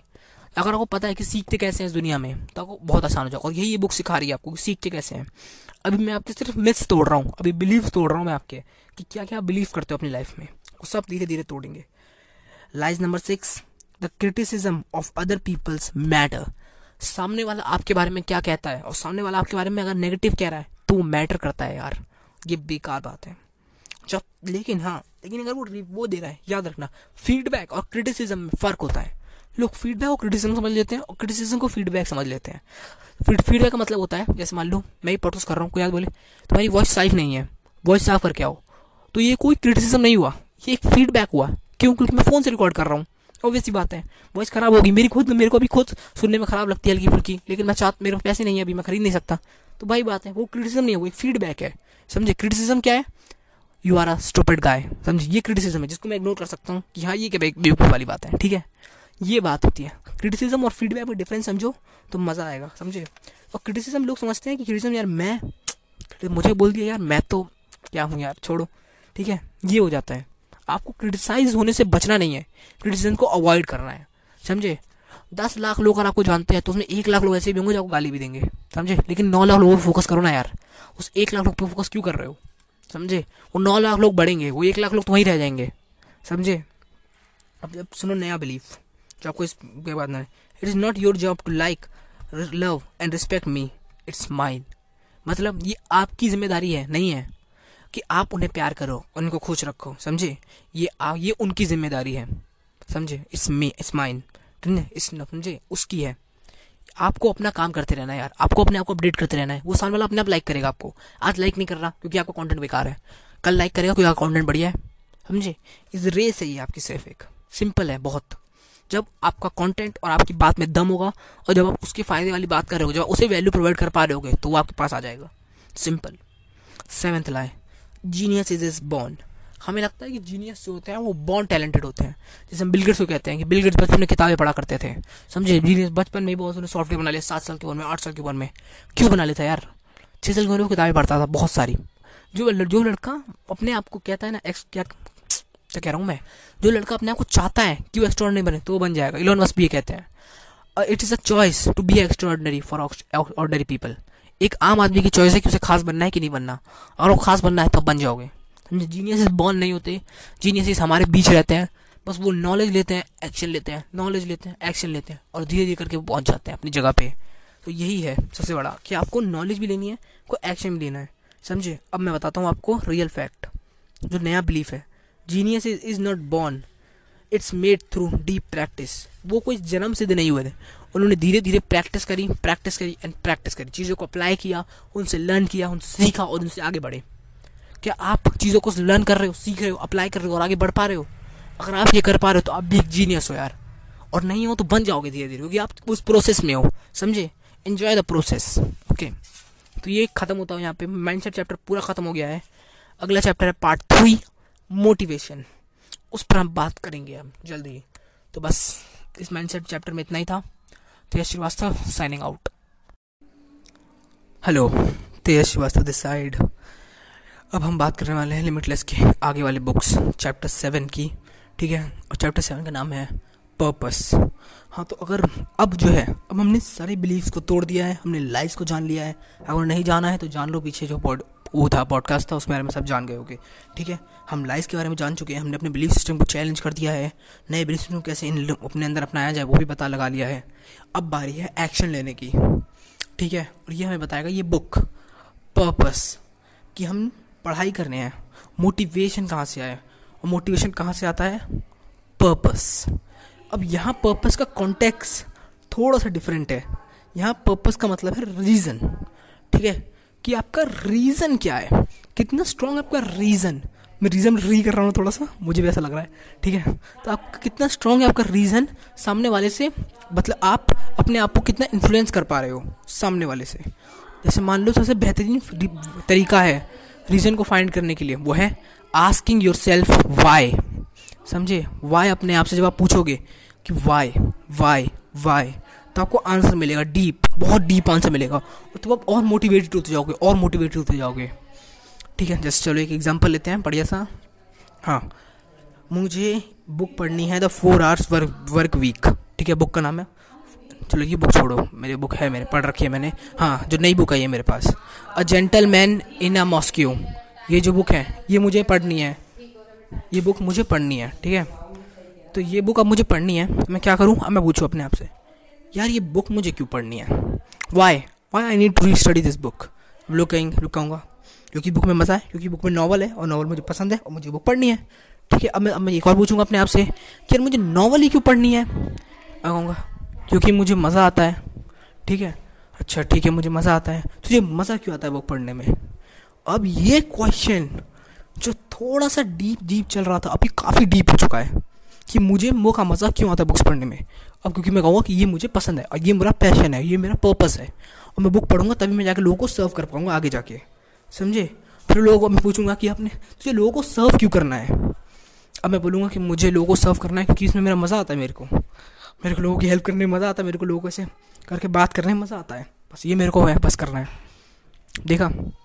अब अब, जब कुछ चीज़ मुझे बुक पढ़ने से रुकेगी, जैसे मान लो, मुझे एक वो आ गया, मुझे एक और मुझे दोस्त वोस्त ने बुला लिया। अब मुझे कहेंगे, अरे यार, नहीं यार, दोस्तों के साथ क्यों जाऊँ मैं? मैं तो बुक पढ़ रहा हूँ।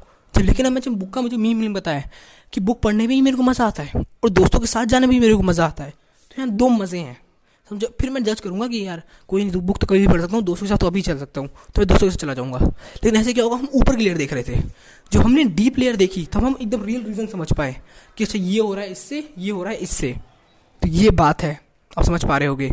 ये होता है अगर अंडरस्टैंड कर लेते हो वाई ठीक है? वाई पर जो एक बेहतरीन बुक है, जो आपको मैं शेयर करना चाहता हूँ, वो है स्टार्ट विद वाई उसमें तो उसने बताया है कि वाई सबसे ज़रूरी है। हाउ और वॉट से भी ज़रूरी है। कि आप कैसे करोगे और आप क्या करोगे? उससे भी ज़रूरी है आपके अंदर चाह होनी चाहिए कि आप करना चाहते हो। अगर आप सच में आपके अंदर चाहे कि आप करना चाहते हो तो आप कर जाओगे। भले ही आपको कुछ पता ना हो।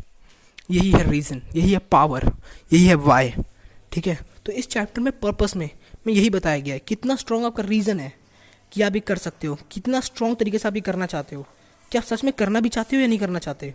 समझे? ये बात है ये। Think who do you think who you are कौन हो तुम? क्या चाहते हो तुम? पहले पहले अपने आप से पूछो कि कौन हूँ मैं? समझे? जब पूछो कि कौन हूँ मैं, तब आपके आपके बड़े नाम कि मैं तेज श्रीवास्तव हूँ। जैसे आप, मेरा नाम है, जैसे आप कुछ राहुल राहुल जो भी हो, राहुल, प्रीति जो भी हो, ठीक है? आप ये हो। लेकिन आप पूछोगे तो मैं क्या क्या, ये तो मेरा नाम है, मैं हूँ क्या, करना क्या है मेरे को? जब पता चलेगा कि आप एक लर्नर हो, आप एक कम्युनिकेटर हो, आप एक एडवाइज़र हो, आप एक सोशलिस्ट हो या कोई पता चलेगा, तब अच्छे से कनेक्ट हो पाओगे अपने आप से भी और सामने वाले से भी। समझे? तो अपने हर जो टास्क जो आपके जीवन में ज़रूरी है, उसके पीछे वाई ढूंढो। तो आपको पता चलेगा कि क्या रियल रीज़न है। जैसे मान लो एक और एग्ज़ाम्पल लेता हूँ मैं। पहले ये एग्ज़ाम्पल अपने मन से लूँगा, उसके बाद आपको एग्ज़ाम्पल बुक में से भी दूँगा। ठीक है? तो रियल एग्ज़ाम्पल क्या है इसका? जैसे मान लो आपको एक करियर परचीव करना है। जैसे मान लो आपको कोई और करियर में जाना है। मान लो आपके पेरेंट्स आपको डॉक्टर बनाने का फोर्स कर रहे हैं। डॉक्टर बनाना चाहते हैं आपको, और आप क्या बनना चाहते हो? आप आर्टिस्ट बनना चाहते हो। चलो छोड़ो। ठीक है? आप आर्टिस्ट बनना चाहते हो। अब आप क्या बोलोगे? यार, लोगों, मेरी कदर ही नहीं है, मम्मी मम्मी को पता नहीं, मेरे को करना चाहता हूँ, मेरा इसमें पैशन है, मैं इसमें, मेरा पर्पस है, ये मेरी ज़िंदगी का ये मकसद है। आर्टिस्ट बनना चाहता हूँ, मुझे डॉक्टर भी समझ नहीं आ रहा कुछ, लेकिन बस नंबर अच्छा आ जाते क्योंकि मैं रट लेती हूँ चीज़ों को। अब ये आपका हो रहा है तो अब क्या पूछोगे अपने आप से? मुझे आर्टिस्ट क्यों बनना है? पूछो अपने आप से। मैं आर्टिस्ट क्यों बनना आप कुछ लोग कहेंगे हाँ हो कि मेरा पैशन है उसके अंदर, मुझे पसंद है आर्टिस्ट का आर्ट करना। ठीक है, अब पूछोगे आर्टिस्ट बन के क्या करना चाहते हो? क्या अचीव करना चाहते हो आर्टिस्ट बने वाई ओके आर्टिस्ट बन के तो मैं पैसे अचीव करना चाहती हूँ। अब पूछो कि पैसा अचीव करने से क्या होगा? कि मैं पूछ रही पैसा अचीव करने से मैं चीज़ें खरीदूँगा मॉम डैड को खुश रखूँगा। ठीक है तो अब ये बात कहाँ आ गई? अब देखो, और पेरेंट्स आपको डॉक्टर क्यों बनाना चाहते हैं? वो क्या चाहते हैं? वो आपकी खुशी चाहते हैं। और आप क्या चाहते हो? आप उनकी खुशी चाहते हो। तो यहाँ कोई कॉन्फ्लिक्ट वाली बात ही नहीं है, क्योंकि वो आपकी खुशी चाहते हैं, आप उनकी खुशी चाहते हो। आप दोनों को सेम परस्पेक्टिव पे लाके देखो। दोनों को, उनको भी अपना परस्पेक्टिव समझाओ और उनका परस्पेक्टिव आप समझो क्योंकि आप उनसे जाके बात करो। कि मुझे पता है कि आप मुझे डॉक्टर बनाना चाहते हैं क्योंकि आप मेरे बारे में सोच रहे हैं। बहुत ज़्यादा, समझे? लेकिन मैं जानता हूँ अगर मैं डॉक्टर बनी तो ना मैं खुश रहूँगी। अगर मैं खुश नहीं हूँ तो आप लोग भी खुश नहीं रहेंगे, भले ही मैं कितने पैसे कमाऊँ। कैसा लगा? ये कुछ अच्छा है। ये ऐसा, ये कोई मतलब आपको देखो, आपको उन्हें हराना नहीं है। अगर आप उनको हरा दोगे तो आप हार जाओगे। क्योंकि वो हार गए तो आप हार गए। ठीक है? और वो, अगर आप, वो आपको हरा देंगे तो वो भी हार जाएँगे। ठीक है, मान लो अगर डॉक्टर बन भी गए आप तो बेकार डॉक्टर बनोगे, पैसे नहीं आ रहे, ख़त्म खेल स्वाइप ख़त्म। ठीक है, फिर जब आपको कुछ नहीं होगा तो लोगों भी ख़त्म हो जाएँगे, वो भी ख़त्म हो जाएँगे, समझे? तो उनको और आपको, दोनों को साथ में जीतना है। और ये तब होगा जब आप दोनों एक सेम ग्राउंड फाइंड करोगे फाइट करने के लिए। वो अपने ग्राउंड में बैठे, वो अपने ग्राउंड में बैठे हैं। और आप दोनों एक दूसरे ग्राउंड में नहीं जाना चाहते तो एक कॉमन ग्राउंड फाइंड करो। कि हाँ आप भी मेरी खुशी चाहते हो, मैं भी अपनी खुशी चाहती हूँ। तो ये है कॉमन ग्राउंड मुझे इस पर बात करनी चाहिए। ठीक है? अब हम बात करते हैं वापस आते हैं रीज़न पे। तो बुक में एग्ज़ाम्पल दिया गया है, एक लड़की का, जिसने तीस बुक तीस बुक तीस दिन में पढ़ डाली। A book in a day समझ सकते हो कितना हार्ड होगा, कितना? मतलब रियली कितना ज़्यादा होगा कि एक बुक एक एक दिन में पढ़ डालना। बहुत बड़ी चीज़ है। अगर आप एक बुक रीडर हो तो आप समझ सकते हो कि एक बुक को पढ़ने में कम से कम हफ्तों लग जाते हैं। देखिए, और अगर कभी बुक ज़्यादा मोटी और इंटरेस्टिंग हो तो आदमी दो तीन हफ़्ते लग जाते हैं एक बुक को ख़त्म होने में। लेकिन उसने एक दिन में एक बुक पढ़ डाली। क्यों? मैं बताता हूँ क्यों। क्योंकि उसकी मॉम की तबीयत ख़राब थी। उसकी मॉम मरने वाली थी। उसकी मॉम के पास सिर्फ़ एक महीना था। सिर्फ़ एक महीना। उसके एक महीने बाद वो ख़त्म हो जाती। लेकिन वो बचाना चाहती थी। डॉक्टर्स ने हाथ खड़े कर दिए कि अब कुछ नहीं हो सकता। तब उसने एनर्जी मेडिटेशन के ऊपर अपना बॉडी को हील कैसे करें? इस पर बुक्स पढ़ी और इन्हें अप्लाई किया और एक महीने बाद उसकी मॉम ठीक हो गई। समझी? तो जितना स्ट्रॉन्ग आपका रीज़न होगा, आप समझ भी नहीं सकते इस चीज़ को। कि आपका रीज़न कितना स्ट्रॉन्ग हो सकता है अपने अंदर से।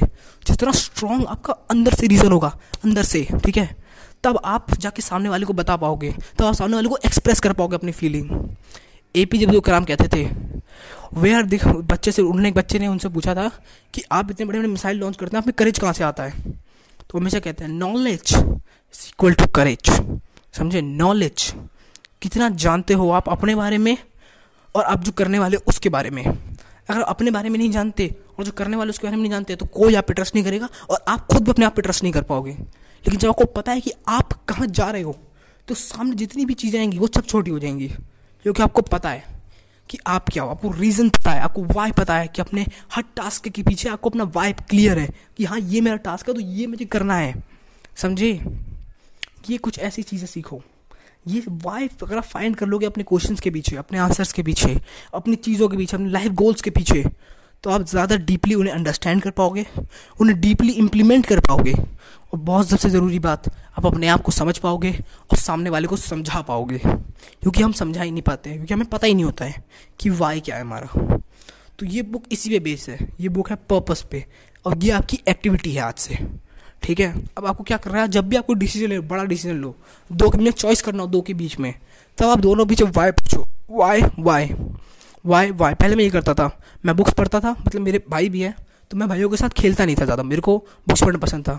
तब मैंने डिटेल मैंने वाइस वाई पूछा अपने अपनी डिटेल में, कि मैं बुक्स पढ़ता हूँ, मुझे क्या मिलता है? खुशी। जब मैं भाइयों के साथ खेलूँगा, तब क्या मिलेगा मेरे खुशी। तो ये दोनों का परस्पेक्टिव सेम है यार। तो तू इन्हें अलग अलग क्यों देख रहा है? ये दोनों चीज़ें एक ही हैं यार, समझा? दोनों का मेन गोल एक है एंड गोल एक है। ठीक है, यही मुझे कहना था आज। हमने चैप्टर भी ख़त्म कर दिया वाला, और बहुत बढ़िया। ठीक है, मिलता हूँ। Tej Srivastava signing out hello दोस्तों, Tej Srivastava this side chapter eight limitless book का। पूरी तरीके से आज हम ख़त्म करने वाले हैं। ठीक है चैप्टर का नाम है एनर्जी एनर्जी ठीक है तो इसमें क्या बता रहा है? मान लो हमें अपना पर्पस मिल गया, हमें पता चल गया हमें क्या काम करना है। लेकिन हम काम करने के लिए तो एनर्जी चाहिए ना। हमें दिमाग को फिट रखने के लिए भी एनर्जी चाहिए। हमें दिमाग को दिमाग को अच्छे से काम करे, इसके लिए भी एनर्जी चाहिए। बॉडी आपके अच्छे से काम करे, इसके लिए भी एनर्जी चाहिए।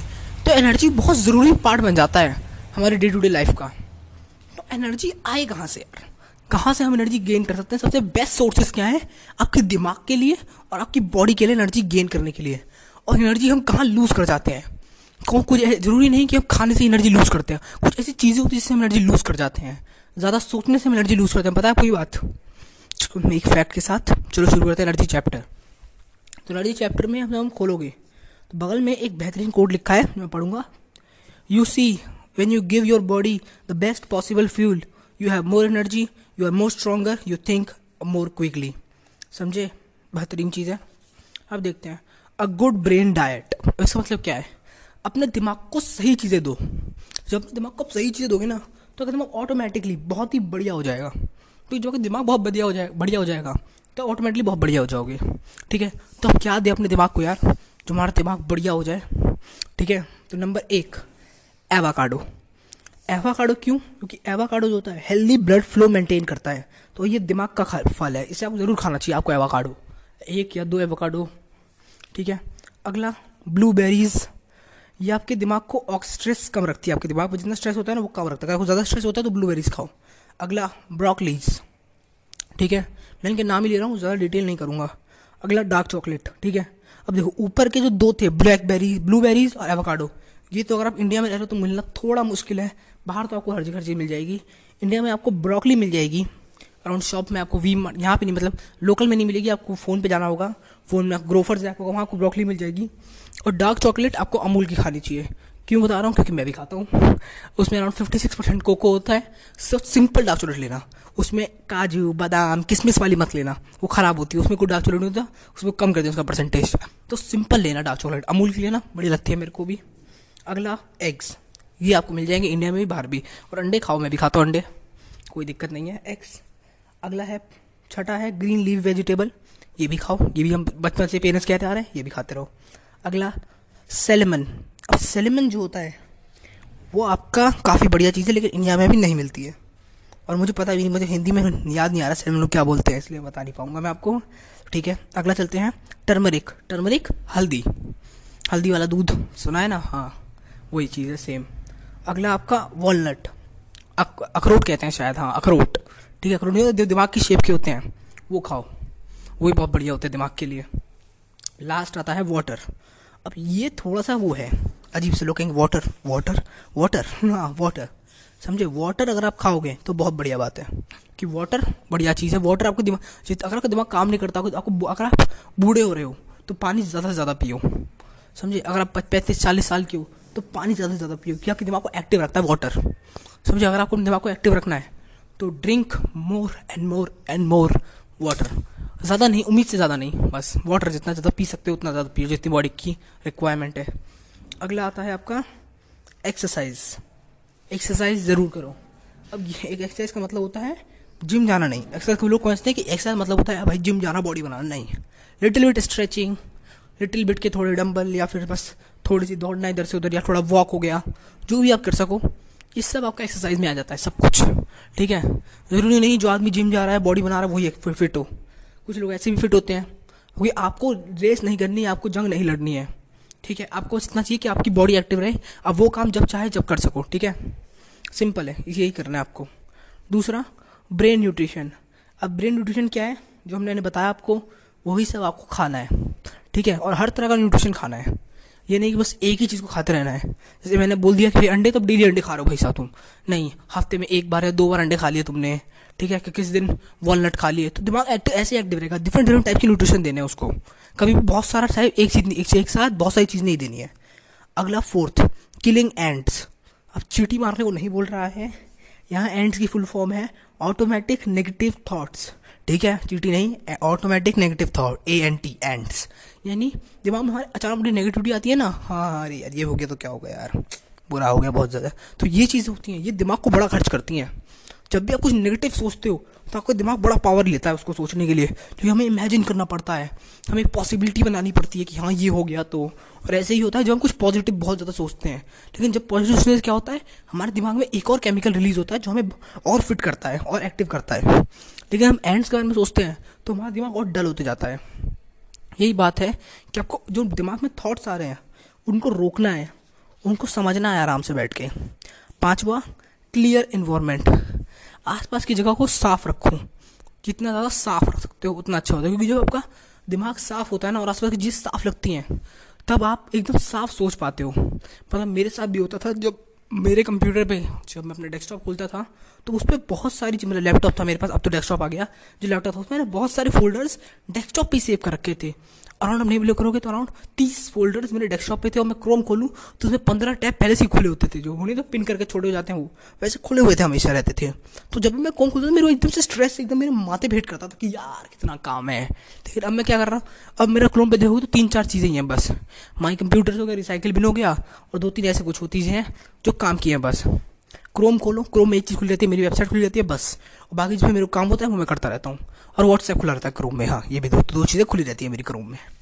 तो ये अच्छी बात है, जिससे आप स्ट्रेस लेवल को कम कर सकते हो, ठीक है? साफ़ इन्वायरमेंट हर जगह पे इंटरनली भी और आउटसाइड भी। अगला अ पॉजिटिव पीयर ग्रुप अपना सर्कल पॉजिटिव लोगों का बनाओ नेगेटिव लोगों का नहीं। जो हमेशा अगर वो सब लोग, अगर 99 परसेंट लोग कंप्लेन कर रहे हैं और आप उनके साथ रह रहे हो तो आप भी कंप्लेन करना शुरू कर दोगे।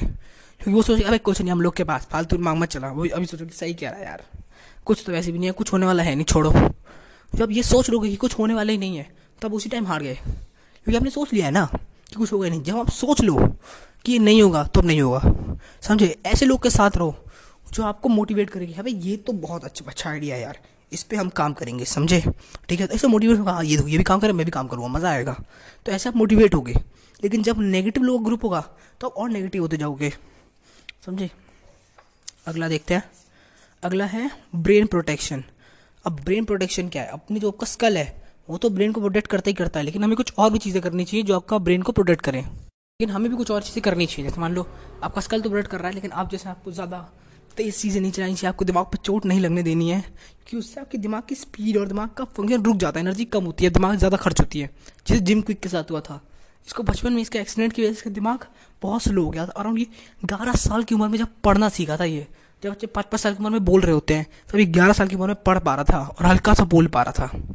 समझ रहे हो? एक्सीडेंट इतना ख़राब हो सकता है किसी के लिए। अगला न्यू लर्निंग ये जो है, ये बड़ा अच्छा है और बहुत ही ज़्यादा वो भी है। मतलब अराउंड बहुत टिपिकल भी लोगों को लगता है बहुत ईजी भी लगता है लोगों को। क्योंकि जब आप बूढ़े होते जाते हो ना, तब चीज़ें सीखना बंद कर देते हो। चलो आप मेरे को बताओ, अभी आप क्या सीख रहे हो? क्या सीख रहे हो अभी? अभी पॉडकास्ट टाइम पे नहीं, अभी पॉडकास्ट बाहर जाने के बाद आप क्या सीखोगे? स्कूल कॉलेज उसके बाद कुछ नहीं। लोग सीखना बंद कर देते हैं। जब लोग सीखना बंद कर देते हैं तो उनके दिमाग की ग्रोथ बंद हो जाती है। और दिमाग की ग्रोथ बंद हो जाती है तो दिमाग बूढ़ा होने लगता है। जब तक आप कुछ नया नया सीखते रहोगे, तब तक आप ग्रो होते रहोगे। इकागई का भी मेन प्रिंसिपल यही है कि जैसे जैसे आप सीखते रहो हमेशा, कुछ ना कुछ नया करते रहो अपनी ज़िंदगी में। तब तक जब तक नया करते रहो अपनी ज़िंदगी में तो जीने की चाह बनी रहेगी आपके अंदर। यही सबसे बेहतरीन चीज़ है। अगर आपने इकागी वाला ऑडियो बुक नहीं सुनी है मैंने, पूरी ऑडियो बुक कम पूरी अराउंड एक घंटे की, कम मैंने डाल दिया अपने पॉडकास्ट पे, जाओ, जाके उसे सुन लो। वो भी बहुत बढ़िया है। और अगर एक एक करना एक एक करके सुनना चाहते हो तो एक एक करके मैंने डाल दिया जैसे आपका मन करे, वैसे सुन लो। अगला स्ट्रेस मैनेजमेंट जिसकी मैंने बात की। स्ट्रेस अच्छा होता है। जब तक के लिए, जब तक वो आपके फियर को कॉन्कर ना कर ले। समझे? अगर आपके, अगर आपका स्ट्रेस आपके फेथ को कॉन्कर कर दिला है, कर दे रहा है तो आप हार जाओगे। क्या मैंने फियर बोला था? अगर फियर बोला था तो उसे करेक्ट कर लेना यार फेथ है वो, ठीक है? तो अगर आपके फेथ को कॉन्कर कर ले रहा है स्ट्रेस तो आप हार जाओगे यार। समझे? स्ट्रेस को मैनेज करना सीखो। इसका सबसे बेस्ट तरीका है टाइम निकाल लो। आप पूरे दिन स्ट्रेस मत रहो। आप एक पर्टिकुलर टाइम निकाल लो कि एक घंटा मैं इस चीज़ के बारे में सोचूँगा। समझे? और वो स्ट्रेस टाइम नहीं होगा, वो सोचने का टाइम होगा। पता है हम स्ट्रेस कब लेते हैं? जब एक चीज़ के बारे में बहुत ज़्यादा सोचते हैं, सोचते नहीं, बहुत ज़्यादा सोचते हैं। एक ही चीज़ को लेकर सोचते रहते हैं हाँ हाँ यार ये भी ये भी ये भी ये भी ये भी ये भी ये भी ये भी। तब हम स्ट्रेस लेते हैं बहुत ज़्यादा। हमें उतना ज़्यादा स्ट्रेस नहीं लेना है। कम स्ट्रेस लेना है, लेकिन कम स्ट्रेस अच्छा होता है हेल्थ के लिए। लेकिन बहुत सारा स्ट्रेस बहुत ज़्यादा ख़राब होगा आपके लिए। एक पर्टिकुलर टाइम फिक्स कर लो कि हाँ इस टाइम मैं इस चीज़ पे सोचूँगा थोड़ा सा। ठीक है डीपली सोचूँगा, ताकि मुझे स्ट्रेस भी आए तो उसी टाइम गैप के बीच में आए। टेंथ स्लीप अब ये चीज़ बहुत ही ज़्यादा अराउंड मैं क्या कहूँ, इसको अजीब अजीब भी नहीं कह सकता मैं इसको, लेकिन काम की होती है। अराउंड स्लीप बहुत ज़रूरी है। आपको पाँच या छः या सात, आठ घंटे की स्लीप लेनी चाहिए आइडली तो आपका दिमाग अच्छे से फ़ंक्शन करेगा। मैं भी लेता हूँ, मैं भी अराउंड छः घंटे की स्लीप लेता हूँ। अच्छा लगता है मेरे लिए छः घंटे की स्लीप बराबर होती है मेरे को। मैं उस पूरे छः घंटे की स्लीप लेने के बाद अपना फील करता हूँ अच्छा एनर्जेटिक फील करता हूँ। तो यही मैं भी आपसे कह रहा हूँ, उसको स्लीप लेनी है। जब आप स्लीप लेते हो ना तो मज़ा आता है। इसलिए आपसे कह रहा हूँ स्लीप लो। लोग स्लीप को बड़ा नेगोशिएट करते हैं कि, यार, काम कर रहा हूँ तो मैं। स्लीप इज़ फॉर लूजर्स ये कोट आपने बड़ा सुना होगा आस पास हर जगह पे। Sleep is for losers sleep losers के लिए नहीं है यार। स्लीप स्लीप है। स्लीप लो। थोड़ी सी अगर आप ज़्यादा स्लीप लेना चाहते हो तो ज़्यादा स्लीप मत लो, लेकिन बराबर स्लीप लो यार। अपने अकॉर्डिंगली अपने टाइम को डिफाइन करो। ठीक है? गैरी विनरचक बहुत बढ़िया बात कहता है। अगर तुम दिन में आठ घंटे की नींद ले रहे हो, आठ घंटे की चार चार चौबीस घंटे सोलह घंटे। तुम क्या कर रहे हो सोलह घंटे? दो घंटे खाना खाने के निकाल दो। बाकी तुम टीवी देखने का निकाल दो। तुम दोस्तों के साथ खेलने का निकाल दो। तुम क्या कर रहे हो उस टाइम पे? वो टाइम मैटर करता है यहाँ पे। उस टाइम में काम करो। स्लीप को सेक्रीफाइस मत करो। तो ये है वो दस। ब्रेन जो आपके एक्सरसाइज जो आपकी एनर्जी को बूस्ट कर सकते हैं। समझे? और मैं इनके मन में काफ़ी बात की आपके लिए, आपके साथ। ठीक है तो बस यही था। बस और कुछ नहीं बात है इसके अंदर। वो हम अगले टॉपिक पे जाएँगे एस एस एस यानी स्मॉल सिंपल स्टेप्स ठीक है? अगर आपको इस चीज़ रिटर्न फॉर्म में चाहिए रिटर्न फॉर्म में मैंने बना दी अपने ब्लॉग पोस्ट पे, आप चाहो उसे देख सकते हो। नहीं चाहो पॉडकास्ट भी सुन लो। आजकल वैसे भी ब्लॉग पोस्ट पढ़ता ही कौन सा पॉडकास्ट ही सुन रहे हैं। तो फिर ठीक है, बस यही बात कहनी थी मेरे को। चैप्टर एट हमने कंप्लीट कर लिया। हेलो देश this side chapter nine of book limitless small simple steps अब ये जो है small simple steps S S S ये कोई एक फिनोमेना है जिसे हम कहते हैं काइजन जो मेरा फेवरेट फिनोमेना है, ठीक है? तो बेसिकली यहाँ जो ऑथर है, वो हमें काइजन के बारे में बता रहा है, और इसमें हैबिट्स के बारे में काफ़ी बात की गई है, और इसमें एक दुनिया की सबसे बेहतरीन बुक अटोमिक हैबिट्स में से कुछ पॉइंट्स लिए गए हैं अगर मैं उन पॉइंट्स को आप बताऊँ तो ये मत समझना कि मैं उस बुक पर चला गया हूँ। मैं इसी बुक पे हूँ, और अगर आपके पास ये इसकी हार्ड कवर होगी, या फिर आपके पास इसका पेपर बैक होगा तो आप पढ़ पा रहे होगे उसके अंदर कि हाँ इसमें आपका अटोमिक हैबिट्स और काइजन के ही कुछ पॉइंट्स लिए हुए हैं। ठीक है? तो अभी सबसे बेहतरीन बात बगल में जो कोट है वो है, हिंदी में बताता हूँ हैबिट्स आपको बना भी सकती हैं और बिगाड़ भी सकती हैं। ठीक है? अगर आपकी, पहले ही नहीं सॉरी गलत बोल दिया मैंने। हैबिट्स पहले आप आदतें बनाते हो, फिर आपकी आदतें आपको बनाती हैं।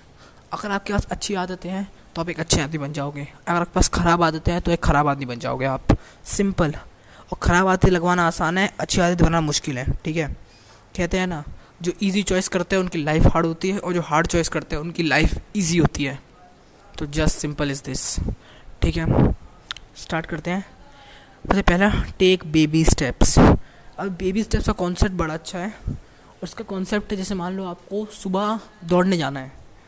तो इतना बड़ा मत सोचो, समझे? कि एकदम सबसे पहले कि यार मैं सुबह पाँच बजे उठ के दौड़ने जाऊँगा। नहीं। अगर आप कितने बजे उठते हो? नॉर्मली आप सात आठ बजे करीब उठते होगे। तो कभी ये मत सोचो कि एकदम से पाँच बजे उठना शुरू करूँगा। नहीं। वो आपके दिमाग को एकदम से स्टनिंग स्ट्राइक देगा, जिसकी वजह से अब उसे एक हफ़्ता है, या अराउंड पाँच या छः दिन फॉलो कर पाओगे, उसके बाद आप टूट जाओगे। समझे? तो उसमें बेबी स्टेप क्या होगा? आप सात बजे उठते हो। आप कोशिश करो कि मैं आज भैया छः तीस उठूँगा।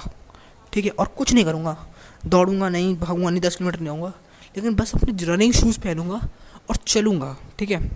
लेकिन एक टाइम पे आपको एक चीज़ करने से पहले आपको सोचना है कि मैं छः तीस उठूँगा। उठ गए, उसके बाद मैं जूते पहनूँगा। पहन लिए, उसके बाद मैं कहोगे, उसके बाद मैं चलूँगा बस। नथिंग जॉगिंग नथिंग हेल्थ के बारे में सोचना कुछ नहीं। उस टाइम पे सिर्फ़ जॉगिंग या जूते बांधने के बारे में सोचना है या सुबह छः तीस पे उठना, यही आपको करना है उस टाइम पे। उस टाइम पे और कुछ नहीं आपको सोचना कि छः तीस पे उठ गए, अब तो दौड़ना शुरू कर दूँगा। जब आप बहुत बड़ा सोचने लगते हो, बहुत बड़ा एक फैक्ट जब आपको, आपका मूड नहीं होता उस चीज़ करने के लिए, और वो चीज़ आप फोर्सफुली करो तो आपके लिए ज़रूरी होती है। और आप, लेकिन करना करना ही पड़ेगा आपको।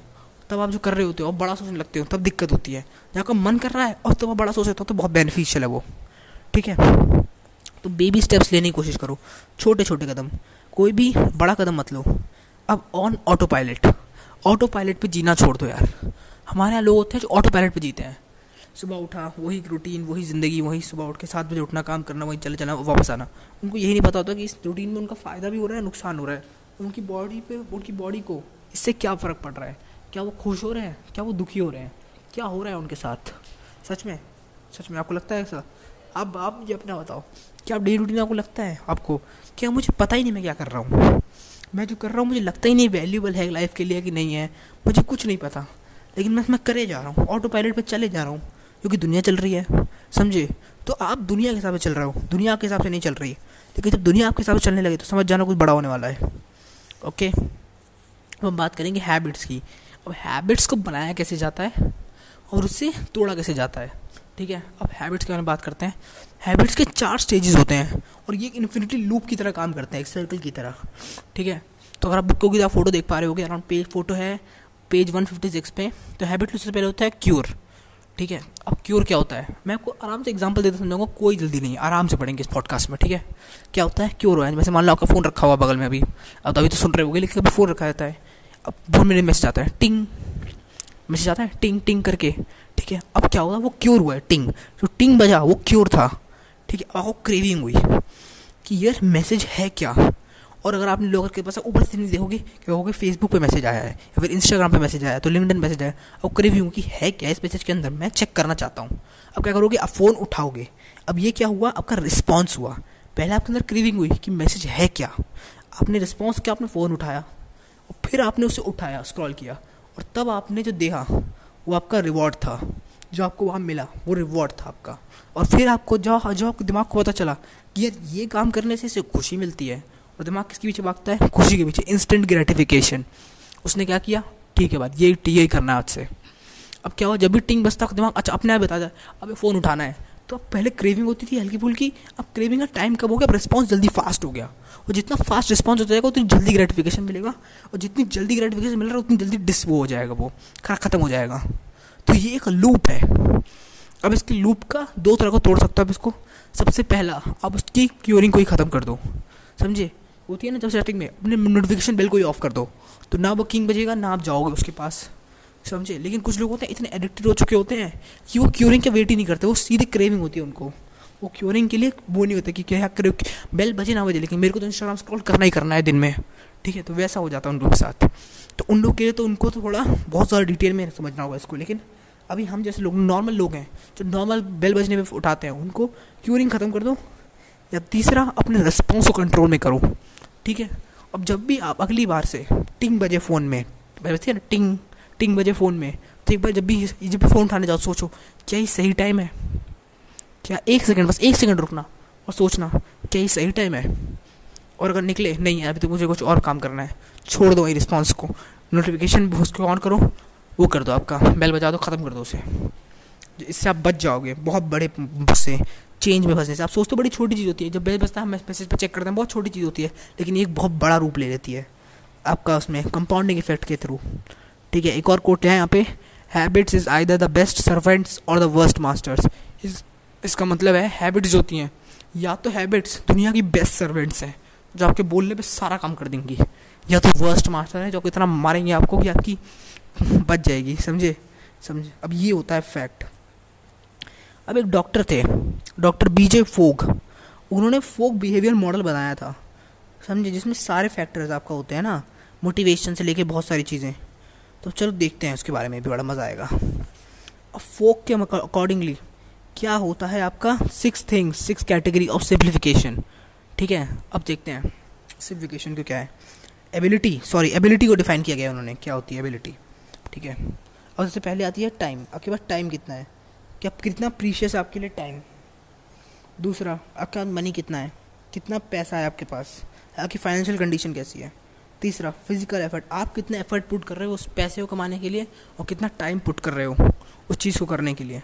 अगला, आपकी ब्रेन साइकिल्स आपकी ब्रेन साइकिल कैसी है? क्या, कितना आप सोचते हो एक दिन में? आप ज़्यादा स्ट्रेस तो नहीं रहते? या कम स्ट्रेस तो नहीं रहते? बराबर तो रहते हो ना? हाँ वो। आपका अगला सोशल डेलेवेंस मतलब आपके लोगों में, दोस्तों में आपका व्यवहार कैसा है? लास्ट आपका नॉन रूटीन आप रूटीन से हट कर कितना काम करते हो? समझे? Growing your life one habit at a time इसका मतलब है, एक साथ दस चीज़ें चेंज करने की कोशिश मत करो। जैसे मैं आपको बताता हूँ सक्सेसफुल लोगों की आदत होती है बुक पढ़ना, सुबह जल्दी उठना, आपका हेल्दी खाना। तो आप तीनों को एक साथ अप्लाई मत करो। लोग सोच सकते हैं, आज ही आप आज ही से कल से ही मैं सुबह जल्दी उठूँगा, आपका हेल्दी खाना खाऊँगा अच्छा हेल्दी खाना खाऊँगा, और आपका किताबें पढ़ूँगा। तीन हैबिट एक साथ अपनाने की कोशिश मत करो। एक हैबिट एक दिन में अपनाओ अराउंड तीस दिन तो दो कम से कम एक हैबिट को बुक्स पढ़ना चाह रहे हो, एक हफ़्ते तक, एक हम, एक हफ़्ते बोल रहा हूँ, एक महीने तक किताब पढ़ो, एक महीने तक, समझे? उसके बाद देखो कि आपको बिहेवियर को सूट कर रही है कि नहीं कर रही है, समझे? सुबह उठने की कोशिश करो, एक महीने तक, एक साथ तीनों चीज़ें मत करो, नहीं तो हार जाओगे, क्योंकि आपको लगेगा कि आपका, आपकी पूरी लाइफ चेंज हो रही है, आपकी आपकी आइडेंटिटी चेंज हो रही है, और ब्रेन अपनी आइडेंटिटी नहीं खोना चाहता कभी भी, जब तक वो किसी हाईली पीपल से इन्फ्लुएंस ना हो, समझे? अगला, पढ़ते हैं हम लोग। आगे बढ़ते हैं हम लोग। अब क्या है? हमारे पास पहुँच गए हम लोग अब। ड्रीम्स हाँ। ड्रीम वर्ड की डेफिनेशन की लिखी है बड़ी अच्छी कि डी से क्या है। अब बताऊँ डी से है डिसाइड जब भी हम ड्रीम करते हैं ना तो हम डिसाइड करते हैं कुछ। जैसे मान लो आपने ड्रीम किया कि यार मुझे फरारी खरीदनी है तो हमने डिसाइड कर लिया कि मुझे फरारी खरीदनी है। सही है कि नहीं है? बिल्कुल सही है। ड्रीम्स किया तो ठीक है। उसके बाद आता है आर आर से आता है रिकॉर्ड अब हम करते हैं रिकॉर्ड यार, कैसे? कैसे? अब हम सोचते हैं, कैसे ना? हमारा सपना पूरा होने के लिए क्या करना पड़ेगा हमें? तो वो होता है रिकॉर्ड कि क्या हम रिकॉर्ड करेंगे उसमें। अब ई से होता है आइस अब हम सोचते हैं कि यार, अब क्या किया जाए? काम किया जाए क्या नहीं किया जाए? आइस का मतलब यही है कि जगह रात रात में जगना, ठीक है? कि आप काम किया जाए इसके लिए कि नहीं किया जाए? काम किया जाए, नहीं किया जाए, ठीक है? उसके बाद आता है आपका ए एफ़ यानी जब हम सोते हैं अपने आप से तो अपने आप को याद दिलाते हैं कि ये हमारा ड्रीम है यार। इसे हमें पाना है। एफर्मेशन अपने आप से पॉजिटिव सेंटेंस को क्या कहते हैं? कि आप अपने आप को पॉजिटिव सेंटेंस करो डेली जो आपको आपके गोल में हेल्प करें। ठीक है कि आज मैंने ये काम किया अच्छा किया, और जिसने मुझे हेल्प किया आगे बढ़ने में, जिसने मुझे कुछ और कॉन्टेंट प्रोड्यूस करने में हेल्प की। समझो? ऐसा होता है ये एफर्मेशन अपने आप से कहा कि हाँ आज मैंने अपने ड्रीम के लिए ये काम किया है और ये जल्दी सक्सेसफुल हो जाएगा।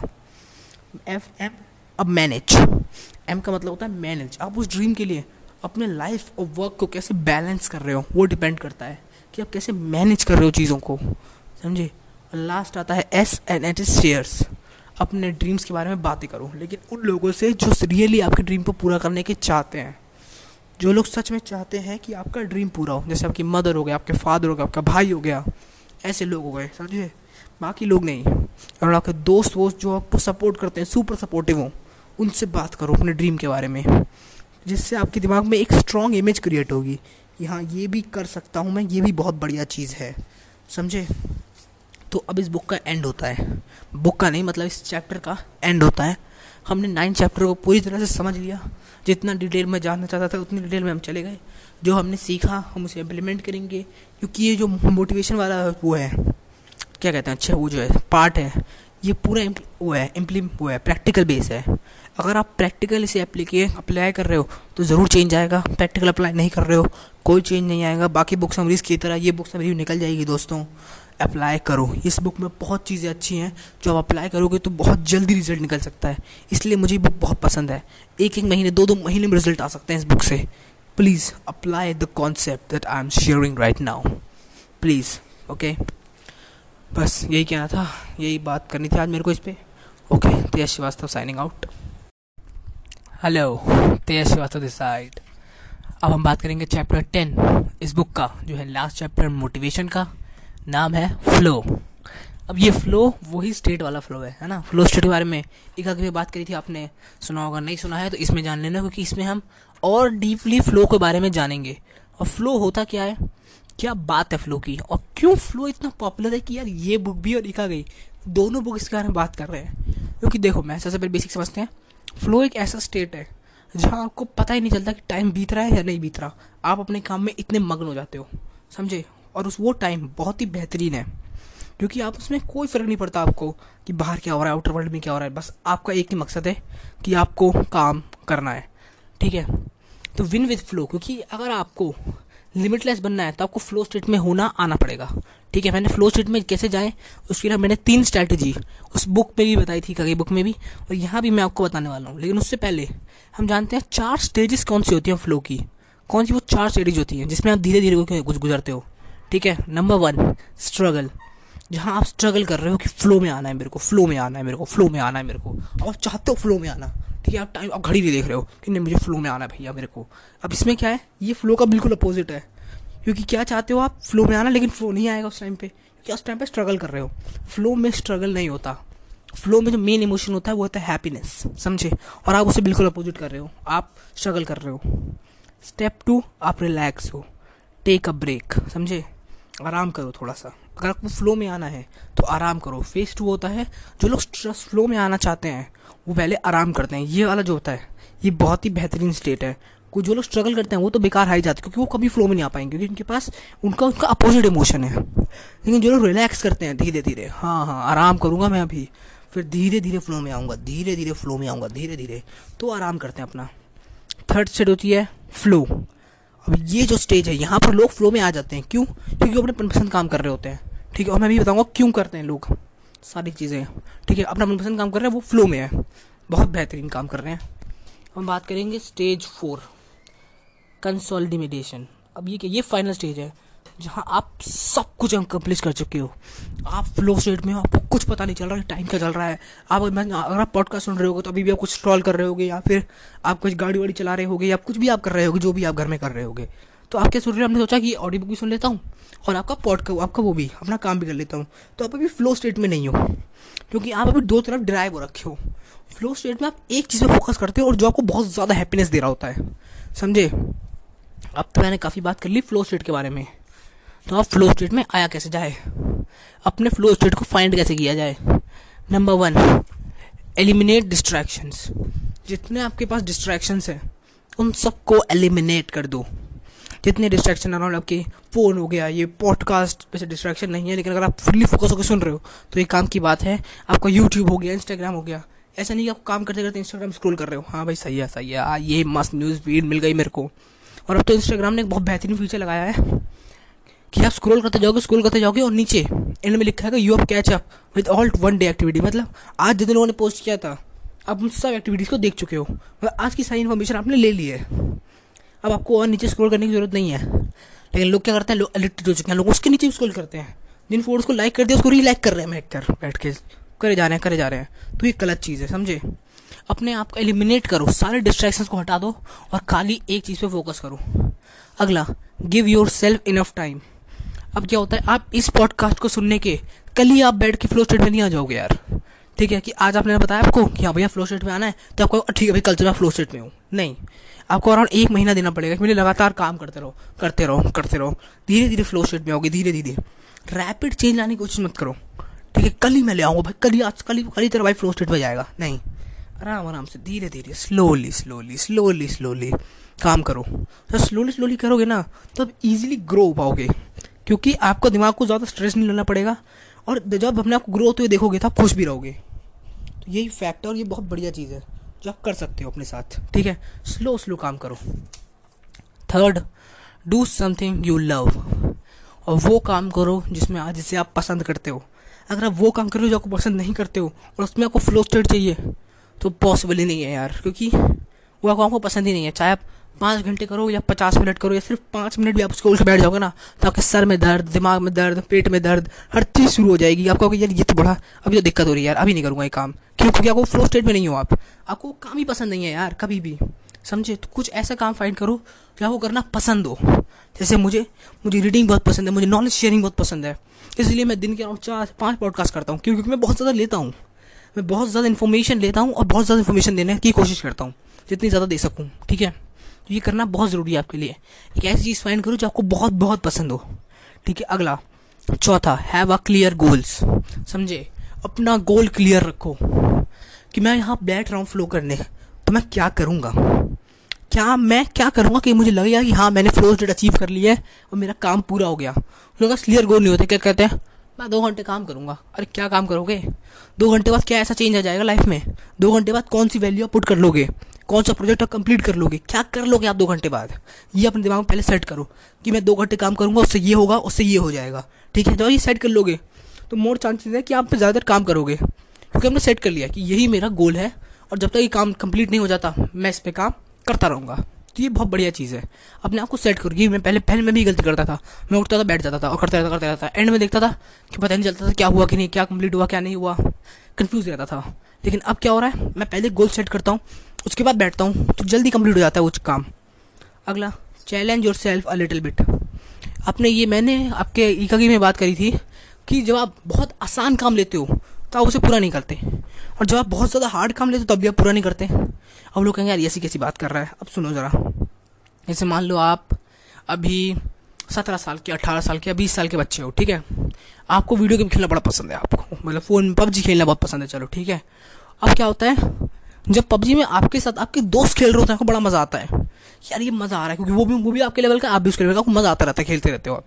लेकिन जब कोई बच्चा आता है, ग्यारह साल का बच्चा, जिसको ढंग से बंदूक पकड़ना नहीं आ रहा, जिसको ढंग से चलाना नहीं आ रहा है वो आपके साथ मज़ा नहीं आता उसे क्या खेल रहा है यार, ये हटा। और जो कोई बंदा आता है प्रो प्लेयर आता है, जो सत्ताईस अट्ठाईस तीस, और कम से पाँच छः साल से पबजी खेल रहा है तो वो वो प्रो है आदमी है उसके साथ भी खेलने मज़ा नहीं आता। क्योंकि अब जाओगे वो मार देगा, जाओगे मार देगा।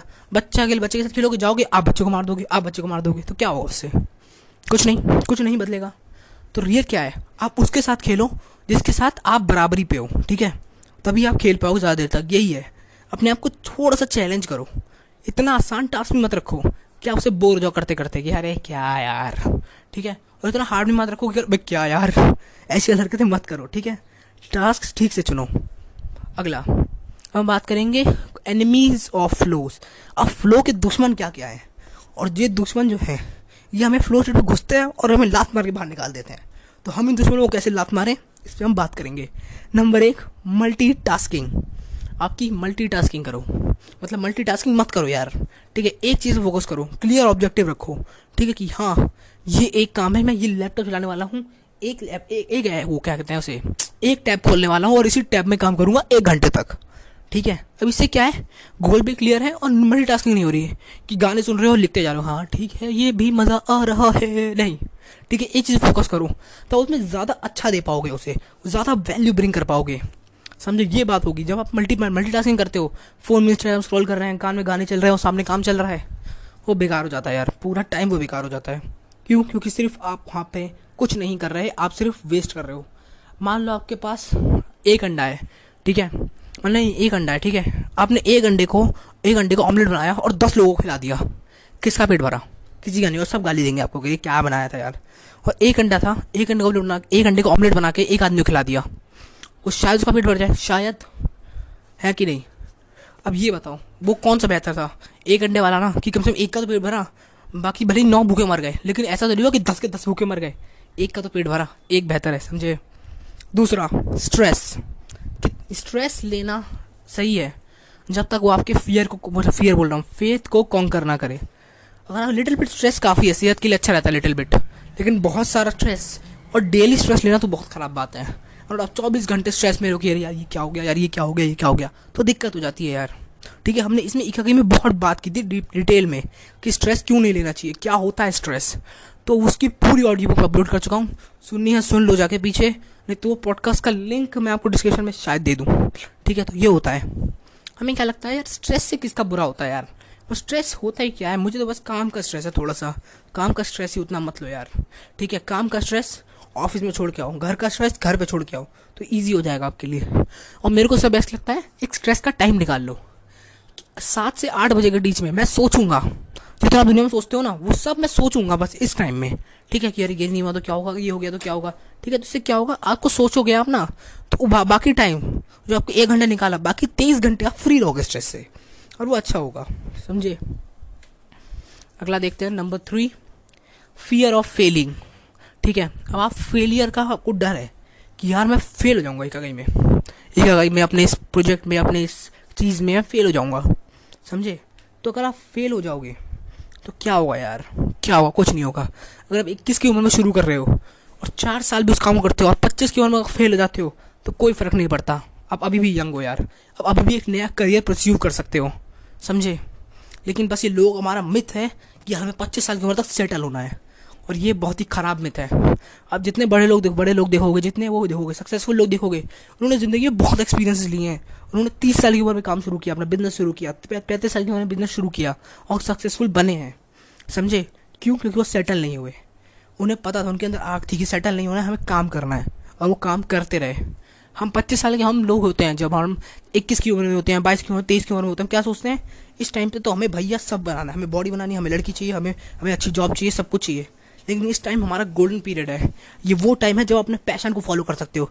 जब आप अच्छा आराम से काम कर सकते हो, आराम दस दस घंटे चौदह चौदह घंटे बारह बारह घंटे काम कर सकते हो आप। ये वो टाइम है। समझे? उस टाइम पे यूज़ करो उस टाइम को, समझे? उस टाइम पे काम करो। जब आप तीस साल की उम्र में होगी ना, तब आप कोई आपको नहीं कहेगा कि बारह घंटे काम करो। अभी काम करो। इस ये टाइम बॉडी बनाने का या लड़की का नहीं है। समझे? काम करो। जो आपको पसंद है उस चीज़ पे काम करो। अपने पैशन को प्रोफेशन में कन्वर्ट करो यार। वो चीज़ ढूंढो। जो आज जो आपको खुशी देती हो। और number four lack of conviction अब कन्विक्शन क्या है? हमें लगता है सुनो, रुक रुक जाओ दो मिनट। चलो, ठीक है, वापस आ गया मैं। ठीक है कन्विक्शन का मतलब होता है, आपके सुपर परफेक्शन का सुपर विवो विलन है। आपका कि आप बिलीव का करते हो? आपको लगता है कि हर चीज़ को परफेक्ट होना होगा। अगर आपको स्टार्ट करना है तो आपके पास परफेक्ट माइक परफेक्ट चीज़ें perfect air perfect editing software सब होना चाहिए। और परफेक्ट सबसे बेकार चीज़ है। समझे? क्यों? क्यों चाहते हो आप परफेक्ट हो? मुझे एक बात बताओ, क्यों? आप चाहते हो परफेक्ट हो ताकि भैया क्वालिटी अच्छी आए, लोग अच्छी करें। मेरा मेरा एक मानना है वैल्यू ब्रिंग करो यार। लोग जब आप टेबल पे वैल्यू ब्रिंग करोगे ना, कोई नहीं देख रहा कि वो क्या है, सिर्फ़ वैल्यू देख रहा है। और जब उस वैल्यू के एक्सचेंज में पैसा आए, तब उस पैसे से और वैल्यू ब्रिंग करो। समझे, और अच्छी वैल्यू ब्रिंग करो। मेरा तो यही मानना है कन्विक्शन ठीक है?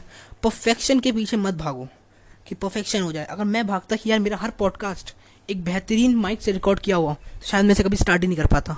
शायद मैं कभी आज तक पचास एपिसोड का टारगेट कभी पूरा ही नहीं कर पाता। और जब मैं सौ एपिसोड या दो सौ एपिसोड का टारगेट ले रहा हूँ वो शायद मैं कभी हिट ही नहीं कर पाऊँ क्यों? क्योंकि मैं वेट कर रहा हूँ कि मुझे कोई दस हज़ार रुपये दे और मैं दस हज़ार रुपये का माइक खरीदूँ।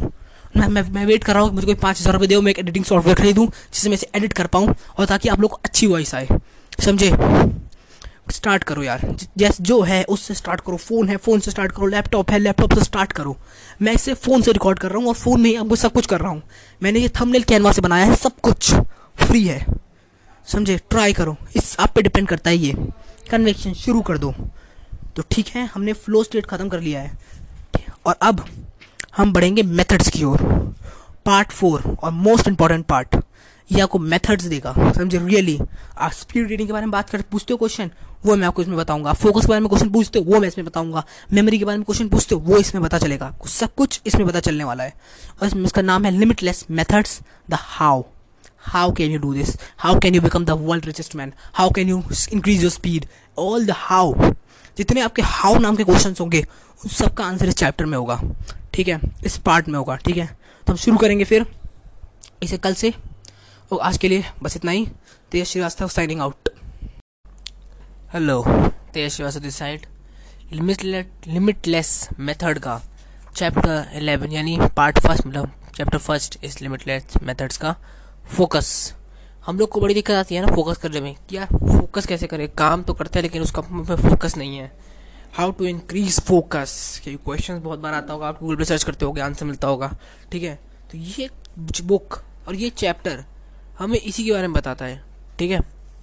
तो अब चलो आगे देखते हैं क्या है ये चैप्टर अब सबसे पहले आता है फोकस एक मसल है यार, ठीक है? और इसे बिल्ड किया जाता है। जैसे आप कहते हैं बॉडी बिल्डिंग सेम वैसे ही, जो कि दिमाग की मसल है। अगर आप सोचते हो कि एक दिन में आपको फोकस आ जाएगा तो आप गलत हो। सबसे पहले जो टेक्निक हमें बताता है वह है कॉन्सेंट्रेशन ठीक है? प्रैक्टिस कॉन्सेंट्रेशन किसी एक चीज़ पे बैठ के फोकस करो थोड़ा सा मतलब प्रैक्टिस करो कॉन्सेंट्रेट करने की। किसी चीज़ में, एक चीज़ को मतलब देना एक आपने पेज बना दिया, उसको देखते रहो थोड़ी देर के लिए, देखते रहो देखते रहो। और देखो कितनी देर तक देख पा रहे हो। कितनी देर तक आप उस पेज पे फोकस करके रख सकते हो, समझे? और उसको कितना क्रिएटिव बना सकते हो, सफ़ेद कागज़ को, क्योंकि सभी ज़्यादा क्रिएटिव नहीं होता, और आप उसे कितना क्रिएटिव तरीके से देख सकते हो। प्रैक्टिस करो, ठीक है? देखने की कंटिन्यूसली क्योंकि वो मसल है, देखो यार। वो बिल्ड होगी धीरे धीरे जैसे जिम में जाते हो ना, हाथ की मसल बिल्ड करने। वैसे ही फोकस एकदम से बिल्ड नहीं होगा। धीरे धीरे एक दिन, एक घंटा, एक दिन, एक घंटा, एक दिन, एक घंटा, फिर एक दिन ऐसा आएगा जो दो दो तीन तीन घंटे फोकस करके बैठे रहोगे। अगला। ठीक है। कामिंग योर बिज़ी माइंड अब जो आपका माइंड होता है ना यार ये ये बड़ा बिज़ी होता है, बहुत बिज़ी अराउंड इसलिए ये हर, हमेशा कुछ ना कुछ नया सोचता रहता है, हमेशा कुछ ना कुछ बेहतर सोचता रहता है। लेकिन ये क्या होता है? ये बेहतर ख़राब कर देता है दिमाग को। हम हमेशा अगर कुछ ना कुछ सोचते रहेंगे तो हमारे पास रिलैक्स करने के लिए टाइम ही नहीं मिलेगा। हमेशा सोचते रहेंगे ये नहीं हुआ यार ये नहीं हुआ ये नहीं हुआ ये हो गया ये क्यों हो गया ये कैसे हो गया? ठीक है? इतना सारा सामान सोचने की नहीं ज़रूरत है यार हम लोग को। हम लोग को दो तीन अगर हम एक, एक दिन में एक घंटा या दो घंटा सोच रहे हैं तो बहुत है। लेकिन जब हम बहुत ज़्यादा सोचने लगते हैं तो हमारा दिमाग ख़राब होते लगता है क्योंकि हम बिज़ी रखने को फील करते हैं ठीक है? Business is not a busyness समझे? में बिज़ी नहीं रहना है। थोड़ा में रिलैक्स रहना है। अब हमें पता चलेगा कि कैसे भाई? अब जब रिलैक्स रहना तो कैसे रिलैक्स रहें यार? हमारे पास इतना काम है। नंबर एक ब्रीथ जब भी आप बिज़ी हो, आपको लगे स्ट्रेस बहुत हो गया, सांस खींचो। ठीक है, ऐसे करो सबसे कम। सांस लो, सांस दो, सांस लो, सांस जो दो। तो बहुत अच्छा रहेगा आपके लिए, सेहत के लिए अच्छा रहता है। दूसरा अगर माइंड माइंड काम होता है और सोचता भी है कि हाँ हाँ हाँ क्या हो रहा है। जैसे टेन सेकेंड रूल भी बताया, कोई बुक जो है एक टेन सेकेंड रूल उसमें भी ये बताया जाता है कि आप पहले सोचो, जब भी आपको बड़ा डिसीज़न लेने जाओ, उससे पहले दस सेकेंड रुक के बस कुछ क्वेश्चन पूछो अपने आप से कि क्या तुम सही है ये? क्या डिसीज़न सही है? ऐसी चीज़ अपने आप से पूछोगे ना तो आप ईजी हो जाएगा आपके लिए अंडरस्टैंड करना। समझे? तो चलो फिर ब्रीथिंग ले लिया आपने, सांस लिया आपने, ठीक है, अगला। Do something that been causing you stress कुछ ऐसा करो जो आप कुछ स्ट्रेस दे। लेकिन वैसा नहीं, बहुत बड़ा नहीं। कम, ज़्यादा बढ़ाने की बहुत बड़ा स्ट्रेस ले लिया आपने कि दुनिया बदल दूँगा। नहीं, अभी नहीं, ठीक है? उसके लिए टाइम लगेगा। अभी छोटे छोटे स्ट्रेस लो, छोटे मतलब छोटे छोटे स्ट्रेस लो। ये जो स्ट्रेस आपका दो दिन में, चार दिन में ख़त्म हो जाएगा, ठीक है? क्योंकि इन स्ट्रेस से आपका दिमाग अपग्रेड होगा और आप जल्दी एक्शन ले पाओगे और इजी हो जाएगा आपके लिए सब कुछ। एक सिचुएशन को देखना और जब इतना छोटे छोटे स्ट्रेस आता रहेगा ना तो आप उसे फिर स्ट्रेस भी नहीं समझोगे। कि अरे ये तो आता है, ये तो डेली तो मेरा डेली काम है डील करना है इसके साथ तो ये कोई स्ट्रेस नहीं है है ना? सही बात है कि नहीं? सच बताओ मेरे को आप। अगर कुछ आपको डेली आती रहती है, आप सोचते हो, यार, ये तो मेरा काम ही है, करना। ये मेरी स्ट्रेस थोड़ी है कोई। अगला देखते हैं। Third schedule time for distraction ये मेरे को बड़ा पसंद है। मान लो, आप पूरे टाइम अपना काम करते रहते हो, काम करते रहते हो, काम करते रहते हो। आप मज़े के लिए, आप डिस्ट्रैक्शन के लिए इंस्टाग्राम चलाने के लिए फेसबुक चलाने के लिए कोई टाइम नहीं निकालते। इसलिए आप उसे काम के बीच चलाते हो। है ना? सही बात है कि नहीं? है आप काम के बीच में इंस्टाग्राम चलाते हो, क्या होता है? टाइम मिले ना मिले। अभी मिल गया टाइम तो अभी चला लेना चाहिए। नहीं। तो एक टाइम बना लो कि मैं आधा आधा घंटा सारे सोशल प्लेटफॉर्म्स को लूँगा। सारे सोशल प्लेटफॉर्म आपके फेसबुक हो गया इंस्टाग्राम हो गया, आधे घंटे से ज़्यादा किसी को नहीं दूँगा टाइमर सेट कर दो। तो दस मिनट ज़्यादा जैसे ही आप उसे ऊपर करो, वो बंद हो जाए अपने आप ही। ठीक है? मेरे लिए टाइम होता है रात में आठ बजे से करीब, आपका आठ तीस तक, और मैं ये पॉडकास्ट रिकॉर्ड कर रहा हूँ तो मेरे लिए तो ये सोशल ही है। ठीक है? तो मैं तो इसी टाइम पे सोशल कर देता हूँ अपना पॉडकास्ट खत्म होगा तो थोड़ी देर इंस्टाग्राम स्क्रॉल करूँगा और देखूँगा कि क्या चल रहा है करंटली और ये तो बड़ा अच्छा फीचर निकाल दिया अब आप ठीक कर सकते हो। Your catch with all activity जब मैं जब मेरे जैसे वो लिखा आ जाता है your catch with all activities में उसे बंद कर देता हूँ उसी टाइम पे, क्योंकि सबको पता चल गया आज जो चल रहा है। ठीक है? और बस इतना ही था। इस चैप्टर में इतना ही था। हम अगले चैप्टर में मूव करेंगे। अगला चैप्टर बड़ा बेहतरीन है। वो है स्टडी समझे? How to be a lifelong learner या कोई आपको ट्वेल्थ की या कॉलेज की स्टडी नहीं बता रहा आपको। कहते हैं आप लाइफ लॉन्ग लर्नर कैसे बन सकते हो? उस पर बात करेंगे। ठीक है? लेकिन इससे पे जाने से पहले मुझे बस आपसे दो मिनट मतलब दो मिनट भी नहीं, क्योंकि पॉडकास्ट चल रहा है। मुझे आप सिर्फ़ पचास सेकंड चाहिए। मैं उस आदमी को थैंक यू बोलना चाहता हूँ, जिस आदमी ने मुझे फॉलो कर रखा है। रियली आप जहाँ से भी हो यार आदमी, आप कश्मीर से हो, आप तेलंगाना से हो, आप गुजरात से हो, आप न्यूयॉर्क से हो, कहीं से भी हो यार आप। प्लीज़ अगर आपने मुझे सब्सक्राइब कर रखा है तो यार प्लीज़ एक बार मुझे, एक बार मुझे इंस्टाग्राम पे डीएम कर। दो इंस्टाग्राम पे नहीं तो मेरे को फेसबुक पे डीएम कर दो। कुछ मेरे को बस आपसे मिलना है यार, ठीक है? मैं जानना चाहता हूँ कौन वो पहला आदमी है, ठीक है? और दूसरा मेरे पचास प्लेज होने वाले हैं इस पर अराउंड इसके पे प्ले है फोर्टी नाइन मतलब अगर एक प्ले एक बंदा कोई और जाके उस वीडियो को प्ले कर देता तो वो पचास प्ले हो जाएँगे। अमेजिंग सोच रहे हो? मज़ा आ गया यार। तो चलो भाई वापस आते हैं हमारे इस पर स्टडी पे। तो ये चैप्टर बड़ा बढ़िया है। ये चैप्टर आपको बता रहा है कि आप स्पीड रीडर कैसे बन सकते हो? आप एक स्टडी में अच्छे कैसे कर सकते हो? मतलब आपको कोई चीज़ याद करनी हो। ज़रूरत पड़ती है ना लोगों की? कि हाँ ये चीज़ तो याद करनी पड़ेगी। वैसे आप कोई चीज़ करनी पड़े आपको कि याद कैसे करें? तो उसके लिए यहाँ पे कुछ हैबिट्स हैं। अगर जो आप फॉलो करोगे तो आप जल्दी चीज़ों को याद कर पाओगे और काफ़ी सारी चीज़ों को याद कर पाओगे काफ़ी कम टाइम के अंदर। नंबर एक एम्प्लॉय एक्टिव रिकॉल जैसे मान लो आपने आज कुछ पढ़ा, ठीक है? उसे कल भी पढ़ो, ताकि वो रिकॉल हो जाए, क्योंकि हम जल्दी भूल जाते हैं चीज़ों को। चौबीस घंटे के अंदर हम उसका पचहत्तर परसेंट, नब्बे परसेंट भूल जाते हैं। तो कोई याद नहीं रहता हम लोग को। तो क्या कल भी उसे पढ़ो, फिर उसे परसों भी पढ़ो। अब आप लोग का बड़ा दिमाग में एक डाउट आ रहा होगा कि सर मैंने आज एक घंटे, एक घंटा कोई चीज़ पढ़ी है? कल मेरे को कुछ और भी पढ़ना ऐड करना है। हाँ करना ही पड़ता है, क्योंकि डेली हम कुछ कुछ पढ़ रहा है। ठीक है? सर, मैं एक घंटा पढ़ूँ, उसके बाद मैं एक घंटा वो भी ऐड करूँ। क्योंकि मुझे नया पढ़ना है, और पुराना एक घंटा, फिर नया एक घंटा। बस एक बात कहूँगा कि यार देखो, जो कल आपने पढ़ा है, उसको आपको दोबारा पढ़ने में एक घंटा नहीं लगने वाला। आपको सिर्फ़ दस मिनट लगने वाले हैं। सिर्फ़ दस मिनट। ठीक है? जब आप तीसरी बार पढ़ोगे तो आपको सिर्फ़ पाँच मिनट लगने वाले हैं। और जब आप चौथी बार पढ़ोगे तो आपको सिर्फ़ दो मिनट ऐसे लगने वाला है। क्यों? क्योंकि आपको आपको याद है, आप बस वो टॉपिक पढ़ोगे हाँ this is a photo photosynthesis अरे फोटोसिंथेसिस बहुत में याद याद भी पूरा इक्वेशन बस, ठीक है, आपको याद हो जाएगा। तो ये करना अच्छा रहेगा आपके लिए। ठीक है एक्टिव रिकॉल करो। हर डेली बेसिस पे कुछ ना कुछ रिकॉल करो। तो कुछ ना कुछ नहीं जो कल पढ़ा हुआ, आज रिकॉल करो, जो आज पढ़ोगे वो कल रिकॉल करो, ऐसे। ठीक है? अगला habit two employ space repetition अब इसका मतलब क्या था? थोड़ा पढ़ाई, उसके बाद एक ब्रेक थोड़ा पढ़ाई, उसके बाद एक ब्रेक ये आपको जल्दी आपको मोमेंटम भी बनाएगा। दूसरा आपको दिमाग को जल्दी सिग्नल भी दे नहीं देगा कि हाँ ये ज़्यादा पढ़ रहा है। अब क्या अब क्या कहते हो? यहाँ तो पढ़ते पढ़ते थक गया। क्यों? क्योंकि दिमाग को सिग्नल पहुँच गया कि ये आदमी चार घंटे से एक जगह पे बैठा हुआ है इसका मतलब इसने कुछ ना कुछ तो किया है ज़िंदगी में। चार घंटे से बैठ के जगह फोकस किया है तो। ठीक है? तो लेकिन हम क्या करेंगे अब? हम ब्रेक लेंगे हम। फोर्टी फाइव मिनट्स पढ़ा, पाँच मिनट का ब्रेक लिया। अब फोर्टी फाइव मिनट्स पढ़ा, पाँच मिनट का ब्रेक लिया। जब हम पाँच पाँच मिनट का ब्रेक लेते रहेंगे, लगेंगे हाँ ये आदमी खेल भी रहा है, पढ़ भी रहा है। तुम्हारा दिमाग फ्रेश रहेगा। जितना दिमाग फ्रेश रहेगा, जितनी ज़्यादा चीज़ें को कंटेन कर पाएँगे। ठीक है? Habit three manage the state you are in ठीक है? अब स्टेट पढ़ाई के लिए बहुत इंपॉर्टेंट है। जब आप कुछ याद कर रहे होते हो और आप लेटे हुए हो, आपने नोटिस किया होगा, जब आप लेटे हुए हो तो आपको कोई चीज़ याद नहीं होती जल्दी। जबकि आप बैठे हुए हो, आप फोकस है पेन पेन है आपके पास एक कॉपी है तो आप जिस चीज़ें जल्दी याद कर पाते हो। क्यों? क्योंकि आप उस स्टेट में होते हो। जब आप उस स्टेट में होगे ना तो अब मज़ा आएगा। क्यों? क्योंकि आप जो स्टेट में हो, तब चीज़ें भी याद कर पा रहे हो और आपको ज़्यादा मेहनत भी नहीं करनी पड़ रही। तो स्टेट में रहो, समझे? अगला habit four use the sense of smell ठीक, अब स्मेल से यहाँ मतलब है कि यूज़ करो फील करो। चीज़ों को फील करो यार। जितनी ज़्यादा चीज़ों को फील कर पाओगे ना, उतना अच्छा है। आपके एजुकेशन में चीज़ों को फील करना बहुत बेहतरीन है। आपको ज़रूर करना चाहिए इसी काम तो ज़रूर, ठीक है? आपको फील करना चाहिए, आपको छू देखना चाहिए सब कुछ। Habit four music about mind एक बात बताओ मेरे को, क्या आपने कभी गाना याद किया है? कोई भी गाना हो सकता है English Hindi math science sorry math science बोल दिया मैंने गलती से। इंग्लिश हिंदी गाने कोई भी गाने हो सकते हैं। हमने याद किया भाई हमने अभी फोकस किया उन पर है? कितनी बार आपने फोकस किया है गानों पर की क्या है? ये लाइन बोली, अब ये लाइन मुझे याद करनी है। चलो याद करते हैं। नहीं ना, किसी ने नहीं किया। क्यों याद होता है हमें?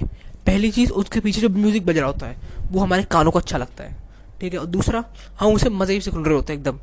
हमें, हम पर फोर्स नहीं होता कि हमें याद करना ही करना है इसको। ठीक है? ये होता है फैक्ट अगर आप एक्टिव रिकॉल करते रहोगे बार बार सुनते रहोगे, उसी चीज़ को बार बार पढ़ते रहोगे तो आप जल्दी रिकॉल कर पाओगे किसी भी चीज़ को। जल्दी और ईजी तरीके से।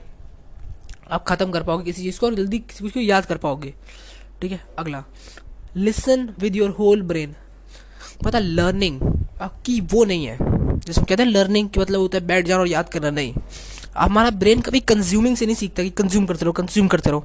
हमारा ब्रेन क्रिएशन के थ्रू सीखता है। कैसे हम क्रिएट करते हैं? जब भी आप कुछ चीज़ क्रिएट करते हो ना, आप जल्दी सीखते हो। भले वो चीज़ पहले क्रिएट हो रखी हो। सम तो यही बात है। आपको क्रिएट करना है, आपको डिबेट्स करनी है। आपको डिस्कशन करने हैं अपने दोस्तों के साथ। ठीक है?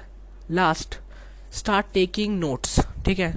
अब नोट्स आप लेते होंगे, लेकिन ये एक नया पैटर्न जो मैं बताने वाला हूँ आपको नोट्स का, उसमें बड़ा मज़ा आने वाला है। ठीक है? अब क्या करोगे आप? जैसे मान लो आप कुछ पढ़ रहे हो। आपने कॉपी लो, उसके दो हिस्से कर दो। फाड़ के नहीं पेन से लाइन बना दो बीच के एक कॉपी के पेज पे। दो हिस्से हो गए उसके। ठीक है, अब एक तरफ़ क्या होगा? एक तरफ़ आप नोट्स लोगे। सिर्फ़ नोट्स लोगे, कुछ नहीं होगा। जैसे नोट्स लेते हो रेगुलरली हाँ ये डेफिनेशन लिख ली, इसकी डेफिनेशन लिख ली, ठीक है? उसके बगल में आप उसी को अपनी लैंग्वेज में लिखोगे। तो ये पता है क्या हो रहा है यहाँ पे? आप नोट्स ले रहे हो और नोट्स बना रहे हो। दो फ़र्क है इसमें नोट्स लेना और नोट्स बनाना। लेफ़्ट साइड आप नोट्स टेक कर रहे हो और राइट साइड आप नोट्स क्रिएट कर रहे हो। और अभी मैंने कहा ब्रेन हमारा क्रिएशन के थ्रू सीखता है। तो जब आप ये करोगे तो आपका ब्रेन ज़्यादा सीखेगा। आपका ब्रेन क्योंकि क्रिएट कर रहा है उस टाइम पे। जब नोट ले रहा था, तब तो वो कंज्यूम कर रहा था और कंज्यूम करने से नहीं सीखेगा वो। लेकिन जब आप बगल में उसकी क्रिएट करोगे, वो तब सीखेगा। तो ये होता है एंड हमारा इस चैप्टर का। और इस चैप्टर के एंड के बाद हम हमारा अगला चैप्टर जो है, जो मेमोरी ठीक है? थर्टीन चैप्टर उसके बाद ही बुक जल्दी ख़त्म हो जाएगी अब। ठीक है? तो फिर ठीक, बस इतनी बात करनी थी मेरे को। Tej Srivastava signing out hello दोस्तों, Tej Srivastava this side chapter thirteen memory अब मैं यहाँ बात करने वाले हैं उसकी। जिस हिसाब से इसकी स्पीड चल रही है, मुझे लगता है ये इस वीक ही ख़त्म हो जाएगा। आपको अगले वीक कुछ नई बुक की समरीज मिल सकती हैं। तो फिर चलो, बिना किसी देर के स्टार्ट करते हैं। मेमोरी जो इसमें बताया गया है, ये होता है बहुत ही इंपॉर्टेंट क्योंकि देखा आप मानो कितनी बार को लगा है क्या किसी रूम में घुसे हो और आप भूल जाओगे मैं क्या क्या करने आया था इस रूम में यार? मैं भूल गया क्या करने आया था? तो इम्प्रूव मेमोरी को करना बहुत ईजी बहुत ईजी भी है और बहुत ही सिंपल भी है। ठीक है? और जो हम इसमें सीखने वाले हैं। लेकिन उससे पहले इस बुक में कुछ वो दिए हैं पॉइंट्स दिए हैं, ये बताते हुए कि मेमोरी को इम्प्रूव करना क्यों ज़रूरी है। तो फिर देखते हैं, चलो डॉक्टर विलियम के हैं ये। ठीक है? तो number one point memorization is a discipline for the mind मतलब जब हम किसी चीज़ को याद रखते हैं तो वो डिसिप्लिन है हमारा और माइंड के लिए वो भी। हमारा माइंड डिसिप्लिन में कैसे रहेगा? जब हम कुछ चीज़ को याद रखते हैं और कोई फालतू चीज़ नहीं, अच्छी चीज़ों को याद रखते हैं, जो मतलब सही चीज़ जो हमारे फ्यूचर में काम आने वाली है, उस चीज़ को। जैसे हमारा डिसिप्लिन होता है, सुबह सो के उठना, सुबह जल्दी उठना है, हमें हमें हेल्दी खाना खाना ये सब डिसिप्लिन से होता है ना, वैसे ही जब हम किसी को याद रखते हैं तो ये हमारे डिसिप्लिन के ऊपर है। Number two no you can not always Google it इसका मतलब है कि जब भी आप सोचते हो कि हमें लगता है कि यार अभी गूगल पे तो मिल ही जाएगा यार, इसको याद करने की ज़रूरत है। सब कुछ गूगल पे ही तो है। ठीक है, लेकिन हर चीज़ गूगल पे नहीं होती। जी समझे? कुछ चीज़ें हमारी मेमोरी पे भी होती है कुछ कभी गूगल नहीं हुआ आपके पास, तब आप क्या करोगे? हो सकता है क्या पता गूगल नहीं हो आपके पास किसी दिन, किस टाइम अभी आप नेटवर्क नहीं हो, कहीं जब गए हो तो। इसलिए आप हमेशा गूगल नहीं कर सकते। कभी कभी आपको अपने दिमाग का भी यूज़ करना पड़ेगा। जैसे मान लो आपको अपने दोस्त के फ़ोन नंबर से याद करने पड़ेंगे। क्यों? क्योंकि मान लो आपका फ़ोन टूट गया और आप किसी, आपने किसी आदमी का फ़ोन लिया ताकि अपने दोस्तों को फ़ोन कर सको, अपनी मम्मी को फ़ोन कर सको पापा को फ़ोन कर सको। तो आपको नंबर याद होना चाहिए ना। अगर आपको नंबर याद नहीं है तो कैसे आप फ़ोन करोगे किसी को? सिंपल बात है, इसलिए कहते हैं। आप हमेशा गूगल नहीं कर सकते, आप नहीं कर सकते गूगल की मेरी मम्मी का नंबर बताओ। समझे? Point three memorization create a रेप्टिक of we think about nobody can think in a vacuum of information मतलब कम, यानी बहुत ज़्यादा वो होती है ना, कहते हैं ना, क्या कहते हैं उसे, मैं मुझे वर्ड नहीं मिल रहा। क्या होता है वर्ड दैट मतलब जैसे मान लो आपको किसी फ़ील्ड के में वो नहीं होने की ज़रूरत नहीं है, क्या कहते हैं? एक्सपर्ट बनने की ज़रूरत नहीं है।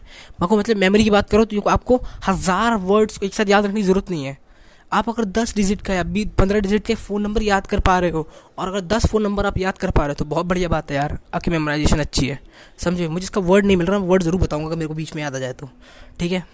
Fourth we think with the ideas held on working memory which can be only accessible at the high speed from brain storage memory इसका मतलब है, जो क्रिएटिव आइडियाज़ होते हैं ना, बहुत ज़्यादा आइडियाज़ जो तब वो तभी आते हैं, जब आप, आपकी मेमोरी बहुत तेज़ होती है, आप चीज़ों को याद रखते हो, फिर उन्हें कनेक्शंस बनाते हो, समझे?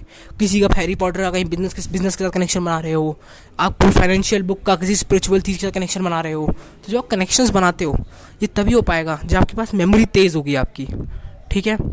Last the exercise of memory develop learning and memory scheme that promote improve ability to learn अगर मेमोरी तेज़ है तो आप जल्दी सीख सकते हो चीज़ों को, समझे? क्योंकि आप मेमोराइज़ कर पाओगे वो पॉइंट वो चीज़ें, वो स्ट्रक्चर वो उसका पैटर्न आप देख कर मेमोराइज़ कर पाओगे उसे ईजिली ठीक है? चलो, अब देखते हैं कि मैं आपको कुछ वर्ड्स बोलने वाला हूँ, दस वर्ड बोलूँगा, आपको उनको याद रखना है, और फिर मेरे को दोबारा बोलना है, ठीक है? चलो, दस वर्ड्स देखते हैं क्या कौन से वर्ड्स है वो ओके वर्ड कुछ हार्ड भी होंगे, कुछ ईजी भी होंगे। सबसे पहला word fire balloon butter barrel board diamond knight ox toothpaste sign कितने याद हुए आपको? दोबारा बोलो।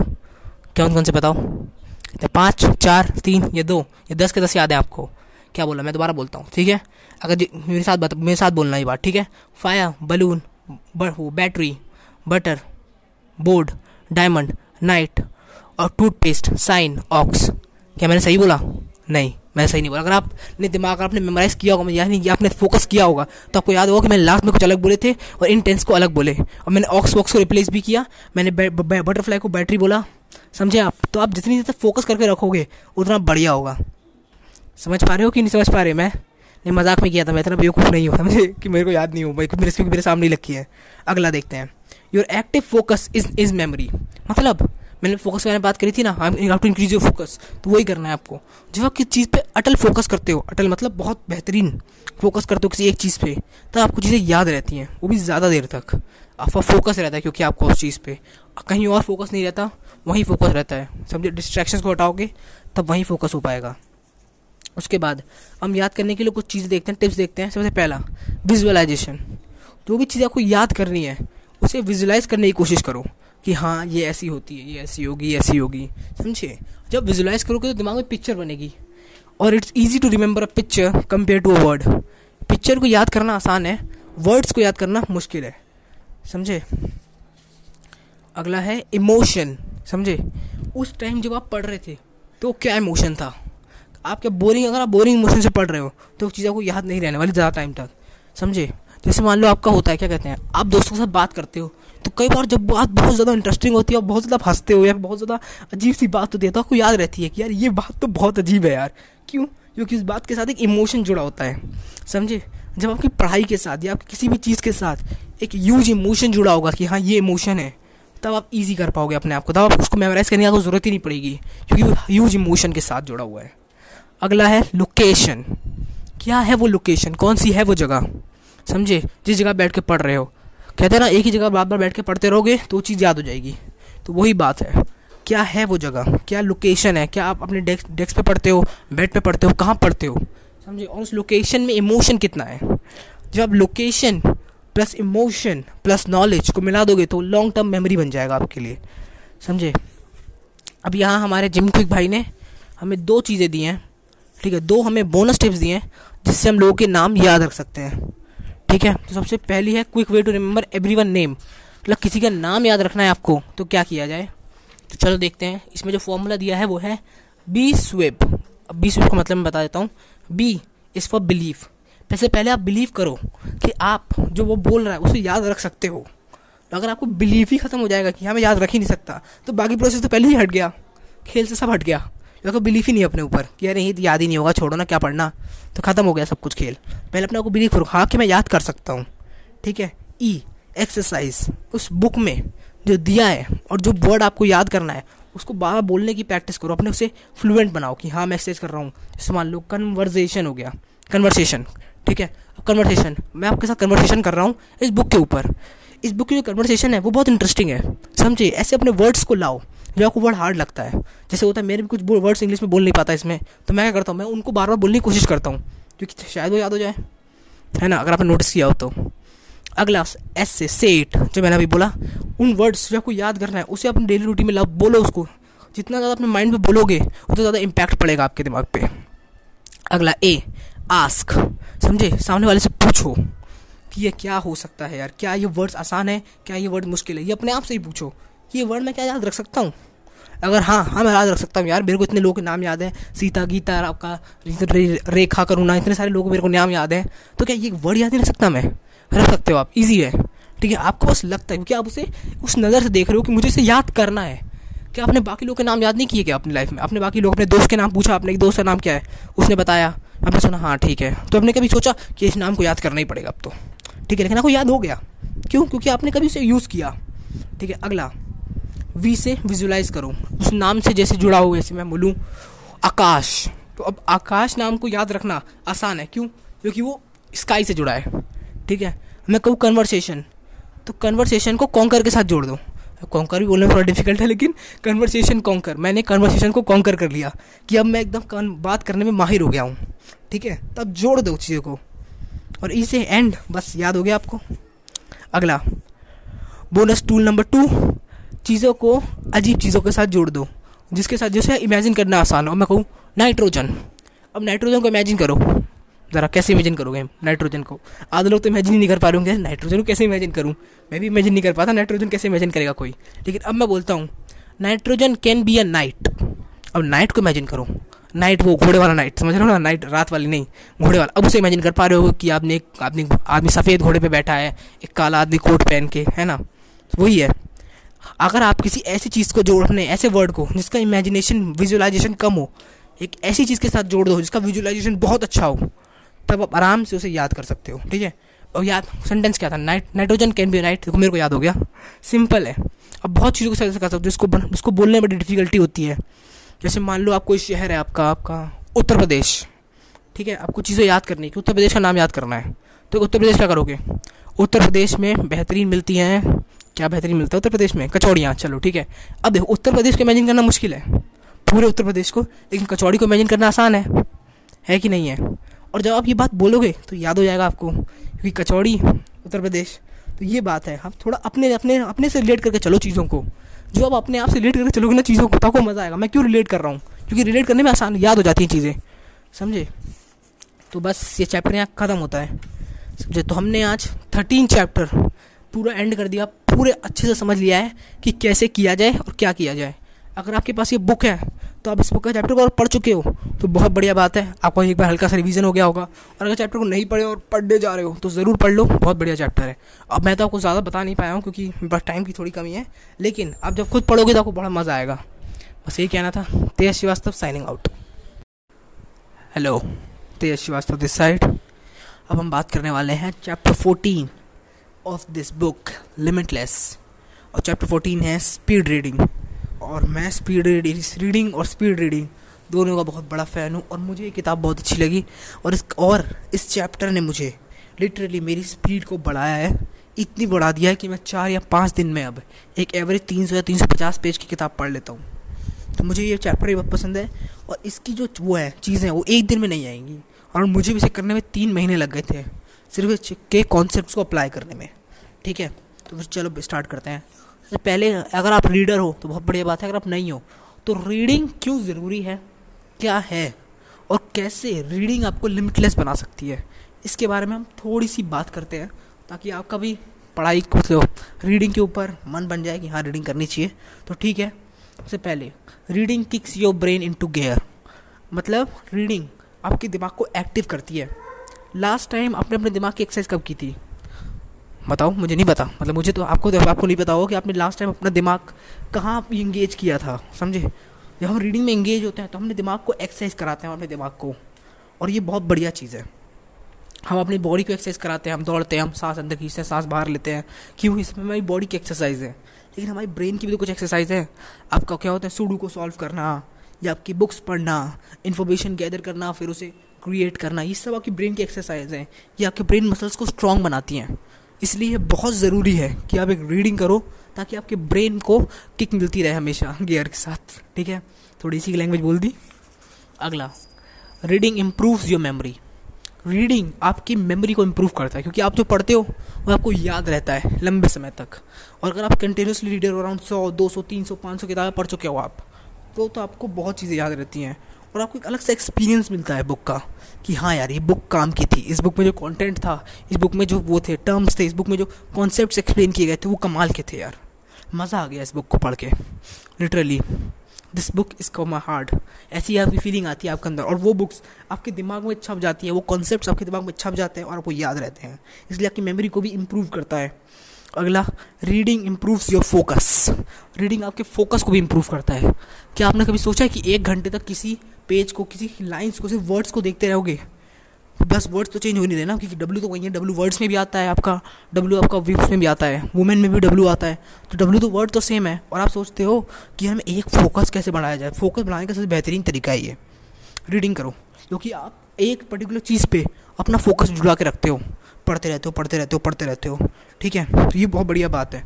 क्योंकि फोकस बढ़ाने के लिए reading is the best way क्योंकि उसके साथ और बेनिफिट्स भी आएँगे। आपका दिमाग शार्प होगा, आपकी मेमोरी शार्प होगी, इसलिए। रीडिंग से एक बेहतरीन तरीका है अपना फोकस को बढ़ाने के लिए। अगला देखते हैं।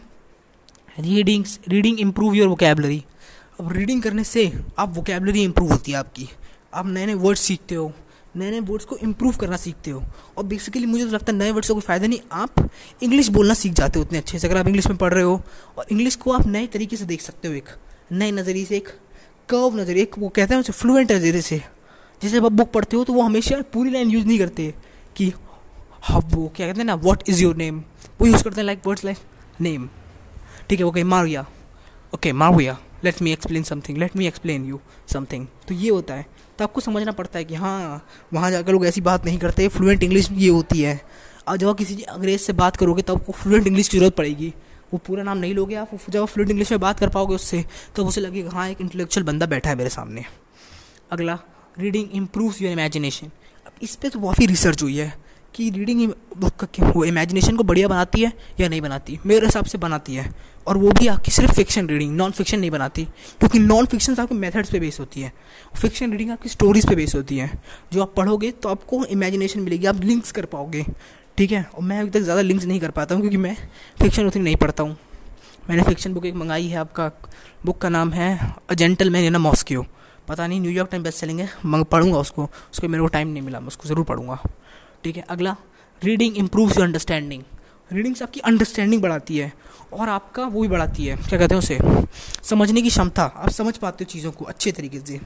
और एक जिस बुक में नहीं लिखा, लेकिन मुझे जो लगता है रीडिंग आपको एक वाइड एंगल देती है। किसी भी चीज़ को एक छोटे पॉइंट ऑफ़ व्यू से देखने का नहीं, आपको एक बड़ा बड़ा एंगल देती है आपको हाँ ये सब ये चीज़ ऐसी तरह की होती है जैसे सक्सेस होता है। सक्सेस के लाखों डेफिनेशन हैं। हर पर्सन के अकॉर्डिंग उसकी डेफिनेशन अलग हो सकती है।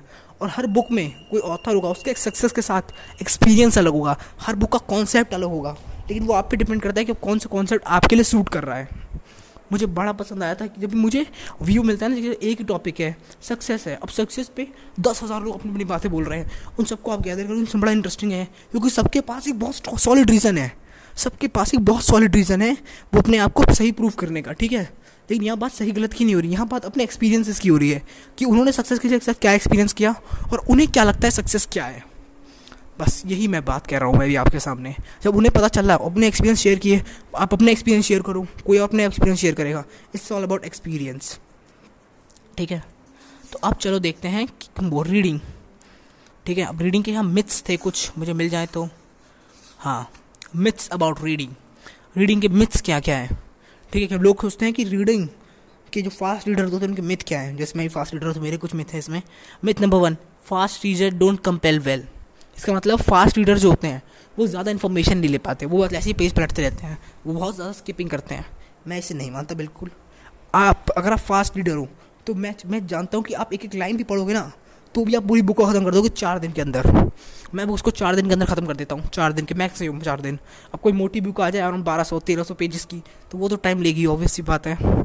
लेकिन एक एवरेज बुक तो चार दिन में या तीन दिन में ख़त्म हो जाती है। जैसे मैंने टेन एक्स रूल थी टेन आप मेरे इंस्टाग्राम पे गए मेरे तो आपने देखा होगा टेन एक्स रूल मैंने अराउंड स्टार्ट की थी, अभी आपका ट्यूसडे के करीब स्टार्ट की थी, और आज आपका फ्राइडे है, और ख़त्म हो चुकी है वो किताब। अब मैं एक नई किताब पिक करने वाला हूँ। तो वही बात है, मैं जल्दी ख़त्म करता हूँ किताबों को, बहुत जल्दी। और जबकि उसके अंदर ट्वेंटी थ्री चैप्टर्स थे, समझे? और किताब अराउंड आपकी तीन सौ पेज की थी। तो वह जल्दी ख़त्म कर देता हूँ मैं। लेकिन मुझे उसका सब कुछ याद है, उसके चैप्टर्स क्या क्या है, उसके अंदर की नॉलेज क्या क्या है, सब कुछ। समझे यही बात होती है फास्ट रीडर्स कोई भी चीज़ों को कंप्लेन या फिर उसे कंप्रेस नहीं करते या फिर स्किप नहीं करते ज़्यादा। ये अपने दिमाग से पहले निकालो। अगला देखते हैं। हाँ अगला myth. It is harder to take more effort to read fast ये बहुत हार्ड है कि भैया बहुत हार्ड है। कि रीडिंग को अपनी स्पीड को बढ़ाना बड़ा हार्ड है और बहुत ज़्यादा एफर्ट चाहिए होता है, बहुत ज़्यादा फोकस करके पढ़ना होता है। मैं नहीं मानता। बिल्कुल भी नहीं मानूँगा, बिल्कुल भी नहीं। कि रीडिंग के लिए, तेज़ रीडिंग करने के लिए आपको एफर्ट लगाने की ज़रूरत है। बिल्कुल नहीं। और ये हार्ड तो बिल्कुल नहीं है। रीडिंग एक स्किल है। क्या आपको सांस लेने में दिक्कत होती है? कभी आप सांस लेते हो नॉर्मली नहीं ना। क्योंकि आप सोचते हो कि सांस ली जाए आज? नहीं, क्यों? क्योंकि वो एक स्किल है। वो एक हैबिट है आपकी। और हैबिट ऐसी आपकी लर्निंग की होती है। जब आपके पास लर्निंग की हैबिट हो जाती है ना रीडिंग की तो ऑटोमेटिकली आप रीड करते हो। बहुत तेज़ रीड करते हो। बाकी लोग इसे सब मैजिक समझते हैं। कि अरे यार, ये कैसे रीड कर पा रहा है? चार दिन में बता भाई यार, चार दिन में किताब कैसे रीड कर सकता है? यार, मुझे तो एक हफ़्ता, दो हफ़्ते लग जाते हैं किताब को पढ़ने में। क्यों? क्योंकि मैंने कितनी सारी, मैं एक साल से किताब पढ़ रहा हूँ यार, एक साल से। तभी आपने देखा होगा जो रिबो होते हैं आपके बुक रीडर जिन्हें थाउज़ेंड किताबें पढ़ी होती हैं, वो बुक्स को ऐसे पढ़ रहे ऐसे पढ़ने पर होते जैसे एक एक लाइन्स पढ़ रहे हूँ। वो स्पीड में किताबें पढ़ रहे होते हैं बहुत तेज़ी से। और बहुत ही बढ़िया बात है ये, समझे? आपको भी सीखना चाहिए कि जल्दी की रीड कैसे करो, क्योंकि उस दुनिया में बहुत कुछ है पढ़ने को, और मेरे पास टाइम बहुत कम है, इसलिए हमेशा पढ़ते रहो। अगला myth number three fast readers can not replicate readers यानी वो लाइन बाय लाइन नहीं पढ़ते। ये मेरा भी सही है हाँ। हम लाइन बाय लाइन नहीं पढ़ते चीज़ों को, क्योंकि मैं पूरा कंटेंट पढ़ने नहीं आया उसका।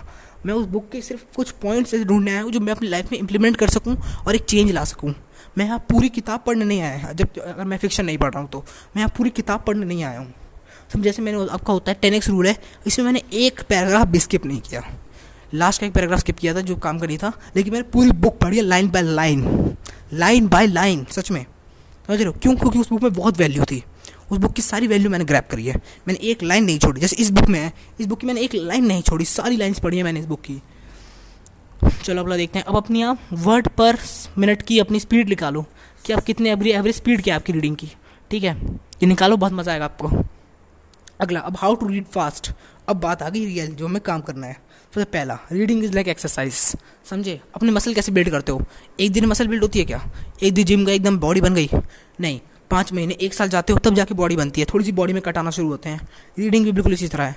आज छः महीने, सात महीने, आठ महीने पढ़ोगे तो अपने आप तेज़ हो जाएगी। यही फैक्ट है। और यही बढ़िया बात है। कोई और कोई शॉर्टकट वैसे होता नहीं है ज़्यादातर, लेकिन ये बहुत बढ़िया बात है। एक्सपेंड योर प्रिस्पेक्शन विजन यानी मतलब शायद मैंने गलत बोल दिया वर्ड लेकिन यो है कि अपने व्यू को बड़ा करो यार। अगर एक ओपन नज़रिए से देखो किताब को। किताब को ये मत देखो कि मेरा बिलीफ उस किताब पे ठीक है कि नहीं है। क्या मेरे बिलीफ के साथ वो बात कर रहा है? नहीं। उस आदमी का बिलीफ समझो और तब बात करो। तब ज़्यादा मज़ा आएगा। क्योंकि जब उस आदमी का बिलीफ समझोगे तो आपको अपना बिलीफ भी समझ आएगा कि अच्छा ये भी हो सकता है। ये भी एक पर्सपेक्टिव हो सकता है किसी आदमी का। समझे? अगला काउंटिंग अब ये काउंटिंग जो है, ये है वर्ड्स आप वर्ड्स कैलकुलेट करो। और तब आकर मेजर कर पाओगे। आपके पास एक डाटा होगा। सब जैसे आप वर्ड्स पढ़ते हो, तीन सौ वर्ड्स पर मिनट आप पढ़ते हो, ठीक है? साठ वर्ड से तीन सौ वर्ड पर मिनट तो देखो, आप क्या पढ़ पढ़ पा रहे हो? और मेरी स्पीड अराउंड सात सौ या आठ सौ वर्ड्स पर मिनट है। मैं सात सौ, आठ सौ वर्ड्स पढ़ लेता हूँ पर मिनट ठीक है? आपकी कितनी है? आप मुझे बस ज़रूर बताना, अगर आप कैलकुलेट करके पता करो कि आपकी स्पीड कितनी है और आप मेजर कर पाओगे। जब मैंने स्टार्ट किया था, तब मेरी स्पीड अराउंड आप बिलीव नहीं करो कि मेरी स्पीड थी अराउंड अस्सी वर्ड्स पर मिनट अस्सी वर्ड्स और मैंने इसे टेन टाइम्स ग्रो कर लिया है। इस खाली एक साल के अंदर। टेन टाइम्स और मुझे लगा है, मुझे पता है कि मैं अगले आगे एक साल के बाद मैं इसे और ग्रो कर लूँगा। अराउंड मेरा, जो मेरा टारगेट है वो दो हज़ार वर्ड्स का है। आपका एक मिनट में दो हज़ार वर्ड्स सच में जो बहुत ही बेहतरीन है। तो बस ये चैप्टर यहाँ ख़त्म होता है। इसने आपको कुछ टिप्स दिए हैं। इन टिप्स की टाइमर लगा के पढ़ो फिक्स टाइम में पढ़ो। जैसे मान लो टाइमर लगा के पढ़ने का मतलब है कि आप टाइमर लगा दो कि आधे घंटे में पढ़ूँगा। तो, आधे घंटे आप फुल्ली फोकस्ड रहोगे बुक पे। आप कहीं और या किसी और चीज़ के में नहीं सोचोगे। और सोचो भी तो उस थॉट को भी साइड रख दो और किताब पे फोकस करो।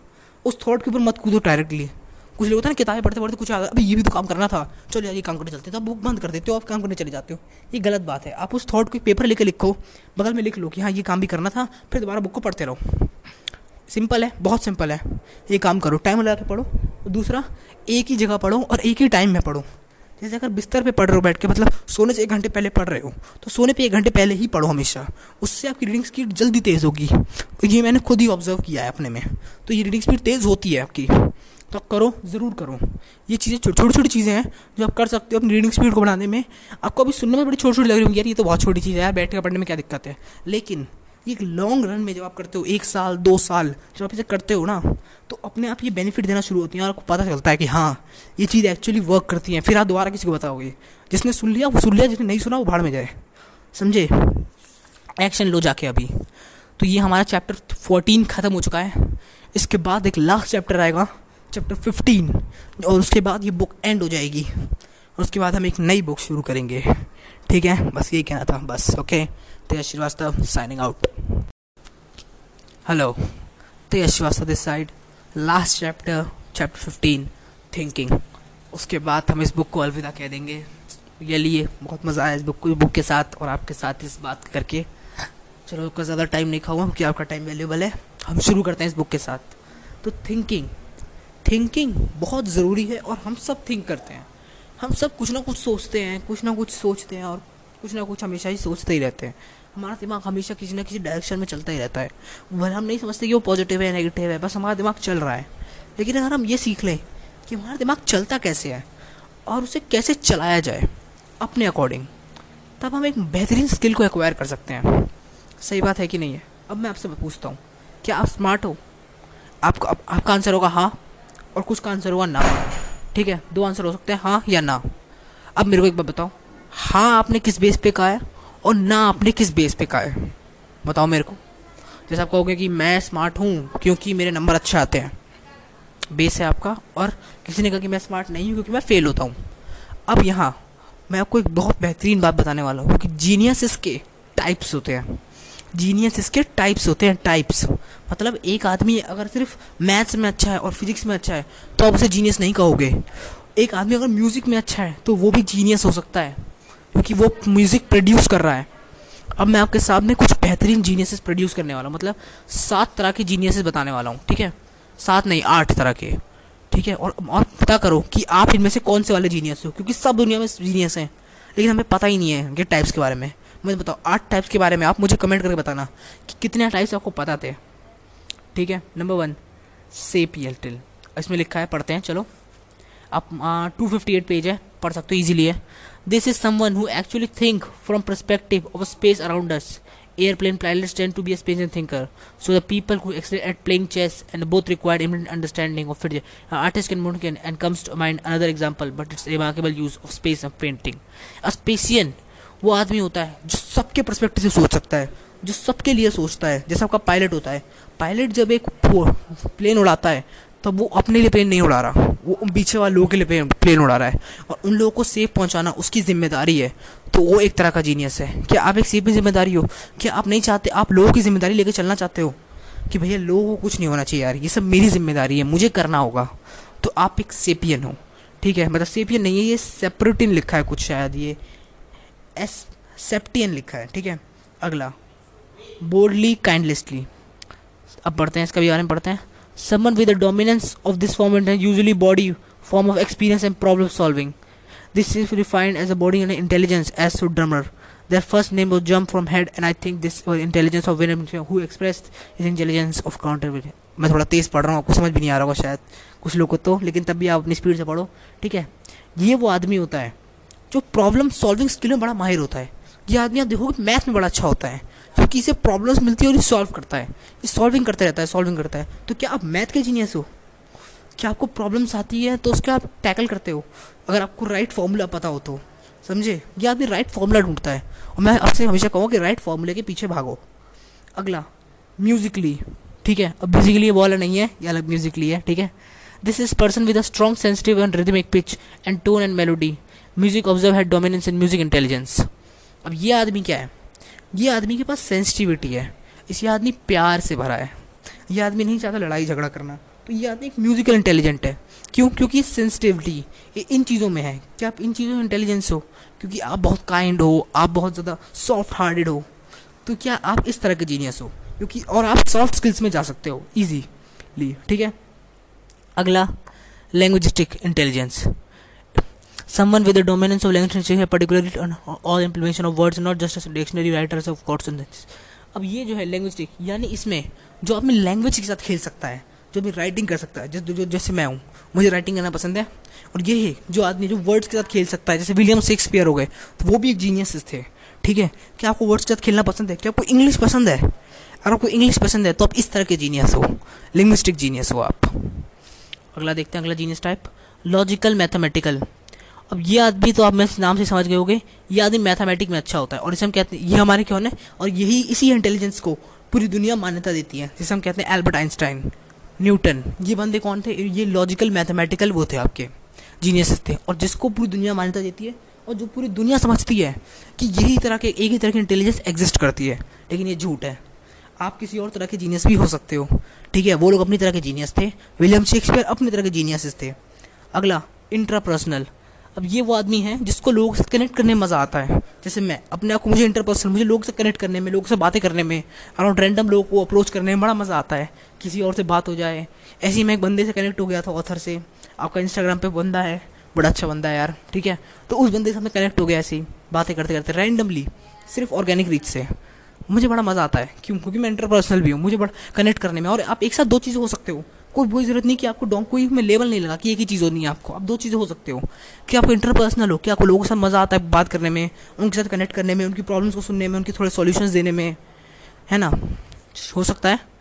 कि आप इंट्रापर्सनल हो, यानी जो आदमी अपने में रहे। ठीक है आपको अकेले रहना पसंद है। आपको अपने में अराउंड मतलब अपने अकेले रहने का मतलब ये नहीं होता कि आप किसी से प्यार नहीं करते आप किसी की परवाह नहीं है। अकेले रहने का मतलब ये है कि आप अपने बारे में जानना चाहते हो। आप अपने आप के साथ टाइम बिताना चाहते हो। लव टू बी ऐसे, मुझे कभी कभी अकेले रहना पसंद होता है, मैं जब मैं किताब पढ़ता हूँ तो मैं किसी को अपने आसपास नहीं घूमने देता, क्योंकि मुझे पसंद नहीं होता कि मैं किताब पढ़ रहा हूँ, कोई बगल में मेरे आके चिल्लाए कान पे। ठीक है?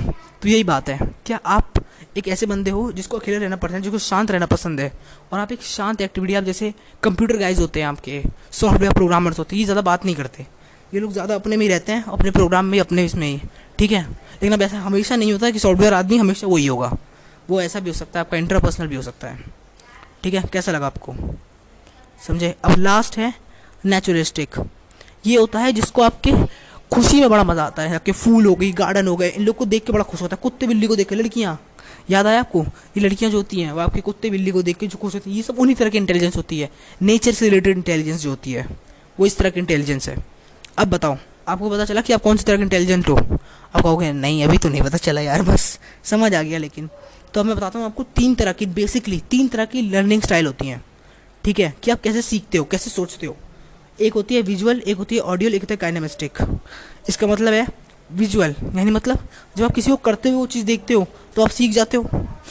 आपका विजुअल हो गया, ठीक है? ऑडियो क्या आप जब किसी आदमी को सुनते हो, तभी आप सीख जाते हो? ये बहुत बेहतरीन है हमारे टॉपर बच्चे होते हैं ना जो सुनते हैं, वो इस टीचर का सीख जाते हैं। टीचर को सुनते हैं और भाई सीख जाते हैं, बढ़िया तो वो बच्चे हैं।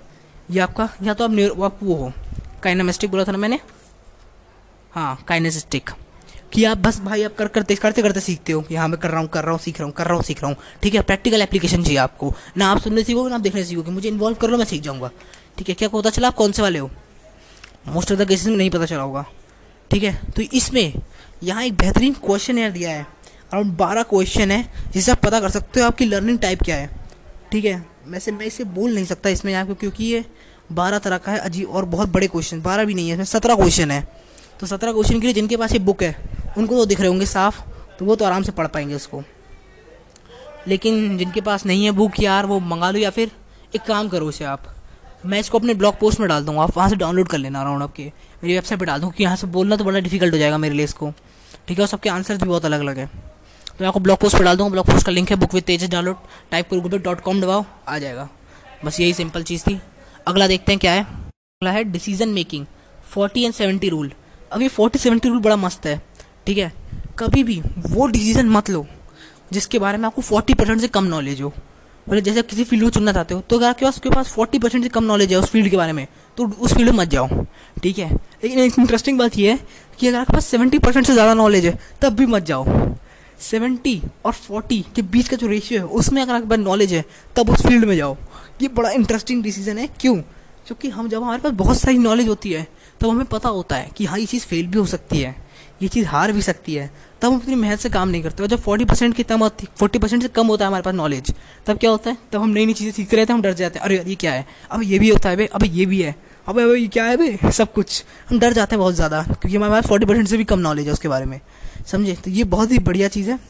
और बड़ा मज़ा आता है मेरे को। मतलब ये डिसीज़न मेकिंग जो है, ये तो मेरे को बड़ा पसंद आया यार इसका तो। तो बस शायद ये ख़त्म हो गया। हाँ। लास्ट का एक कोट पढ़ लेते हैं। We shall not see from explosion and रुक जाओ यार। मेरी मतलब अब मुझे लगता है मैं तेज़ बोलता हूँ। अब क्या लगता है? मतलब कोर्ट्स में तो मैं इंग्लिश में बड़ी तेज़ पढ़ता हूँ।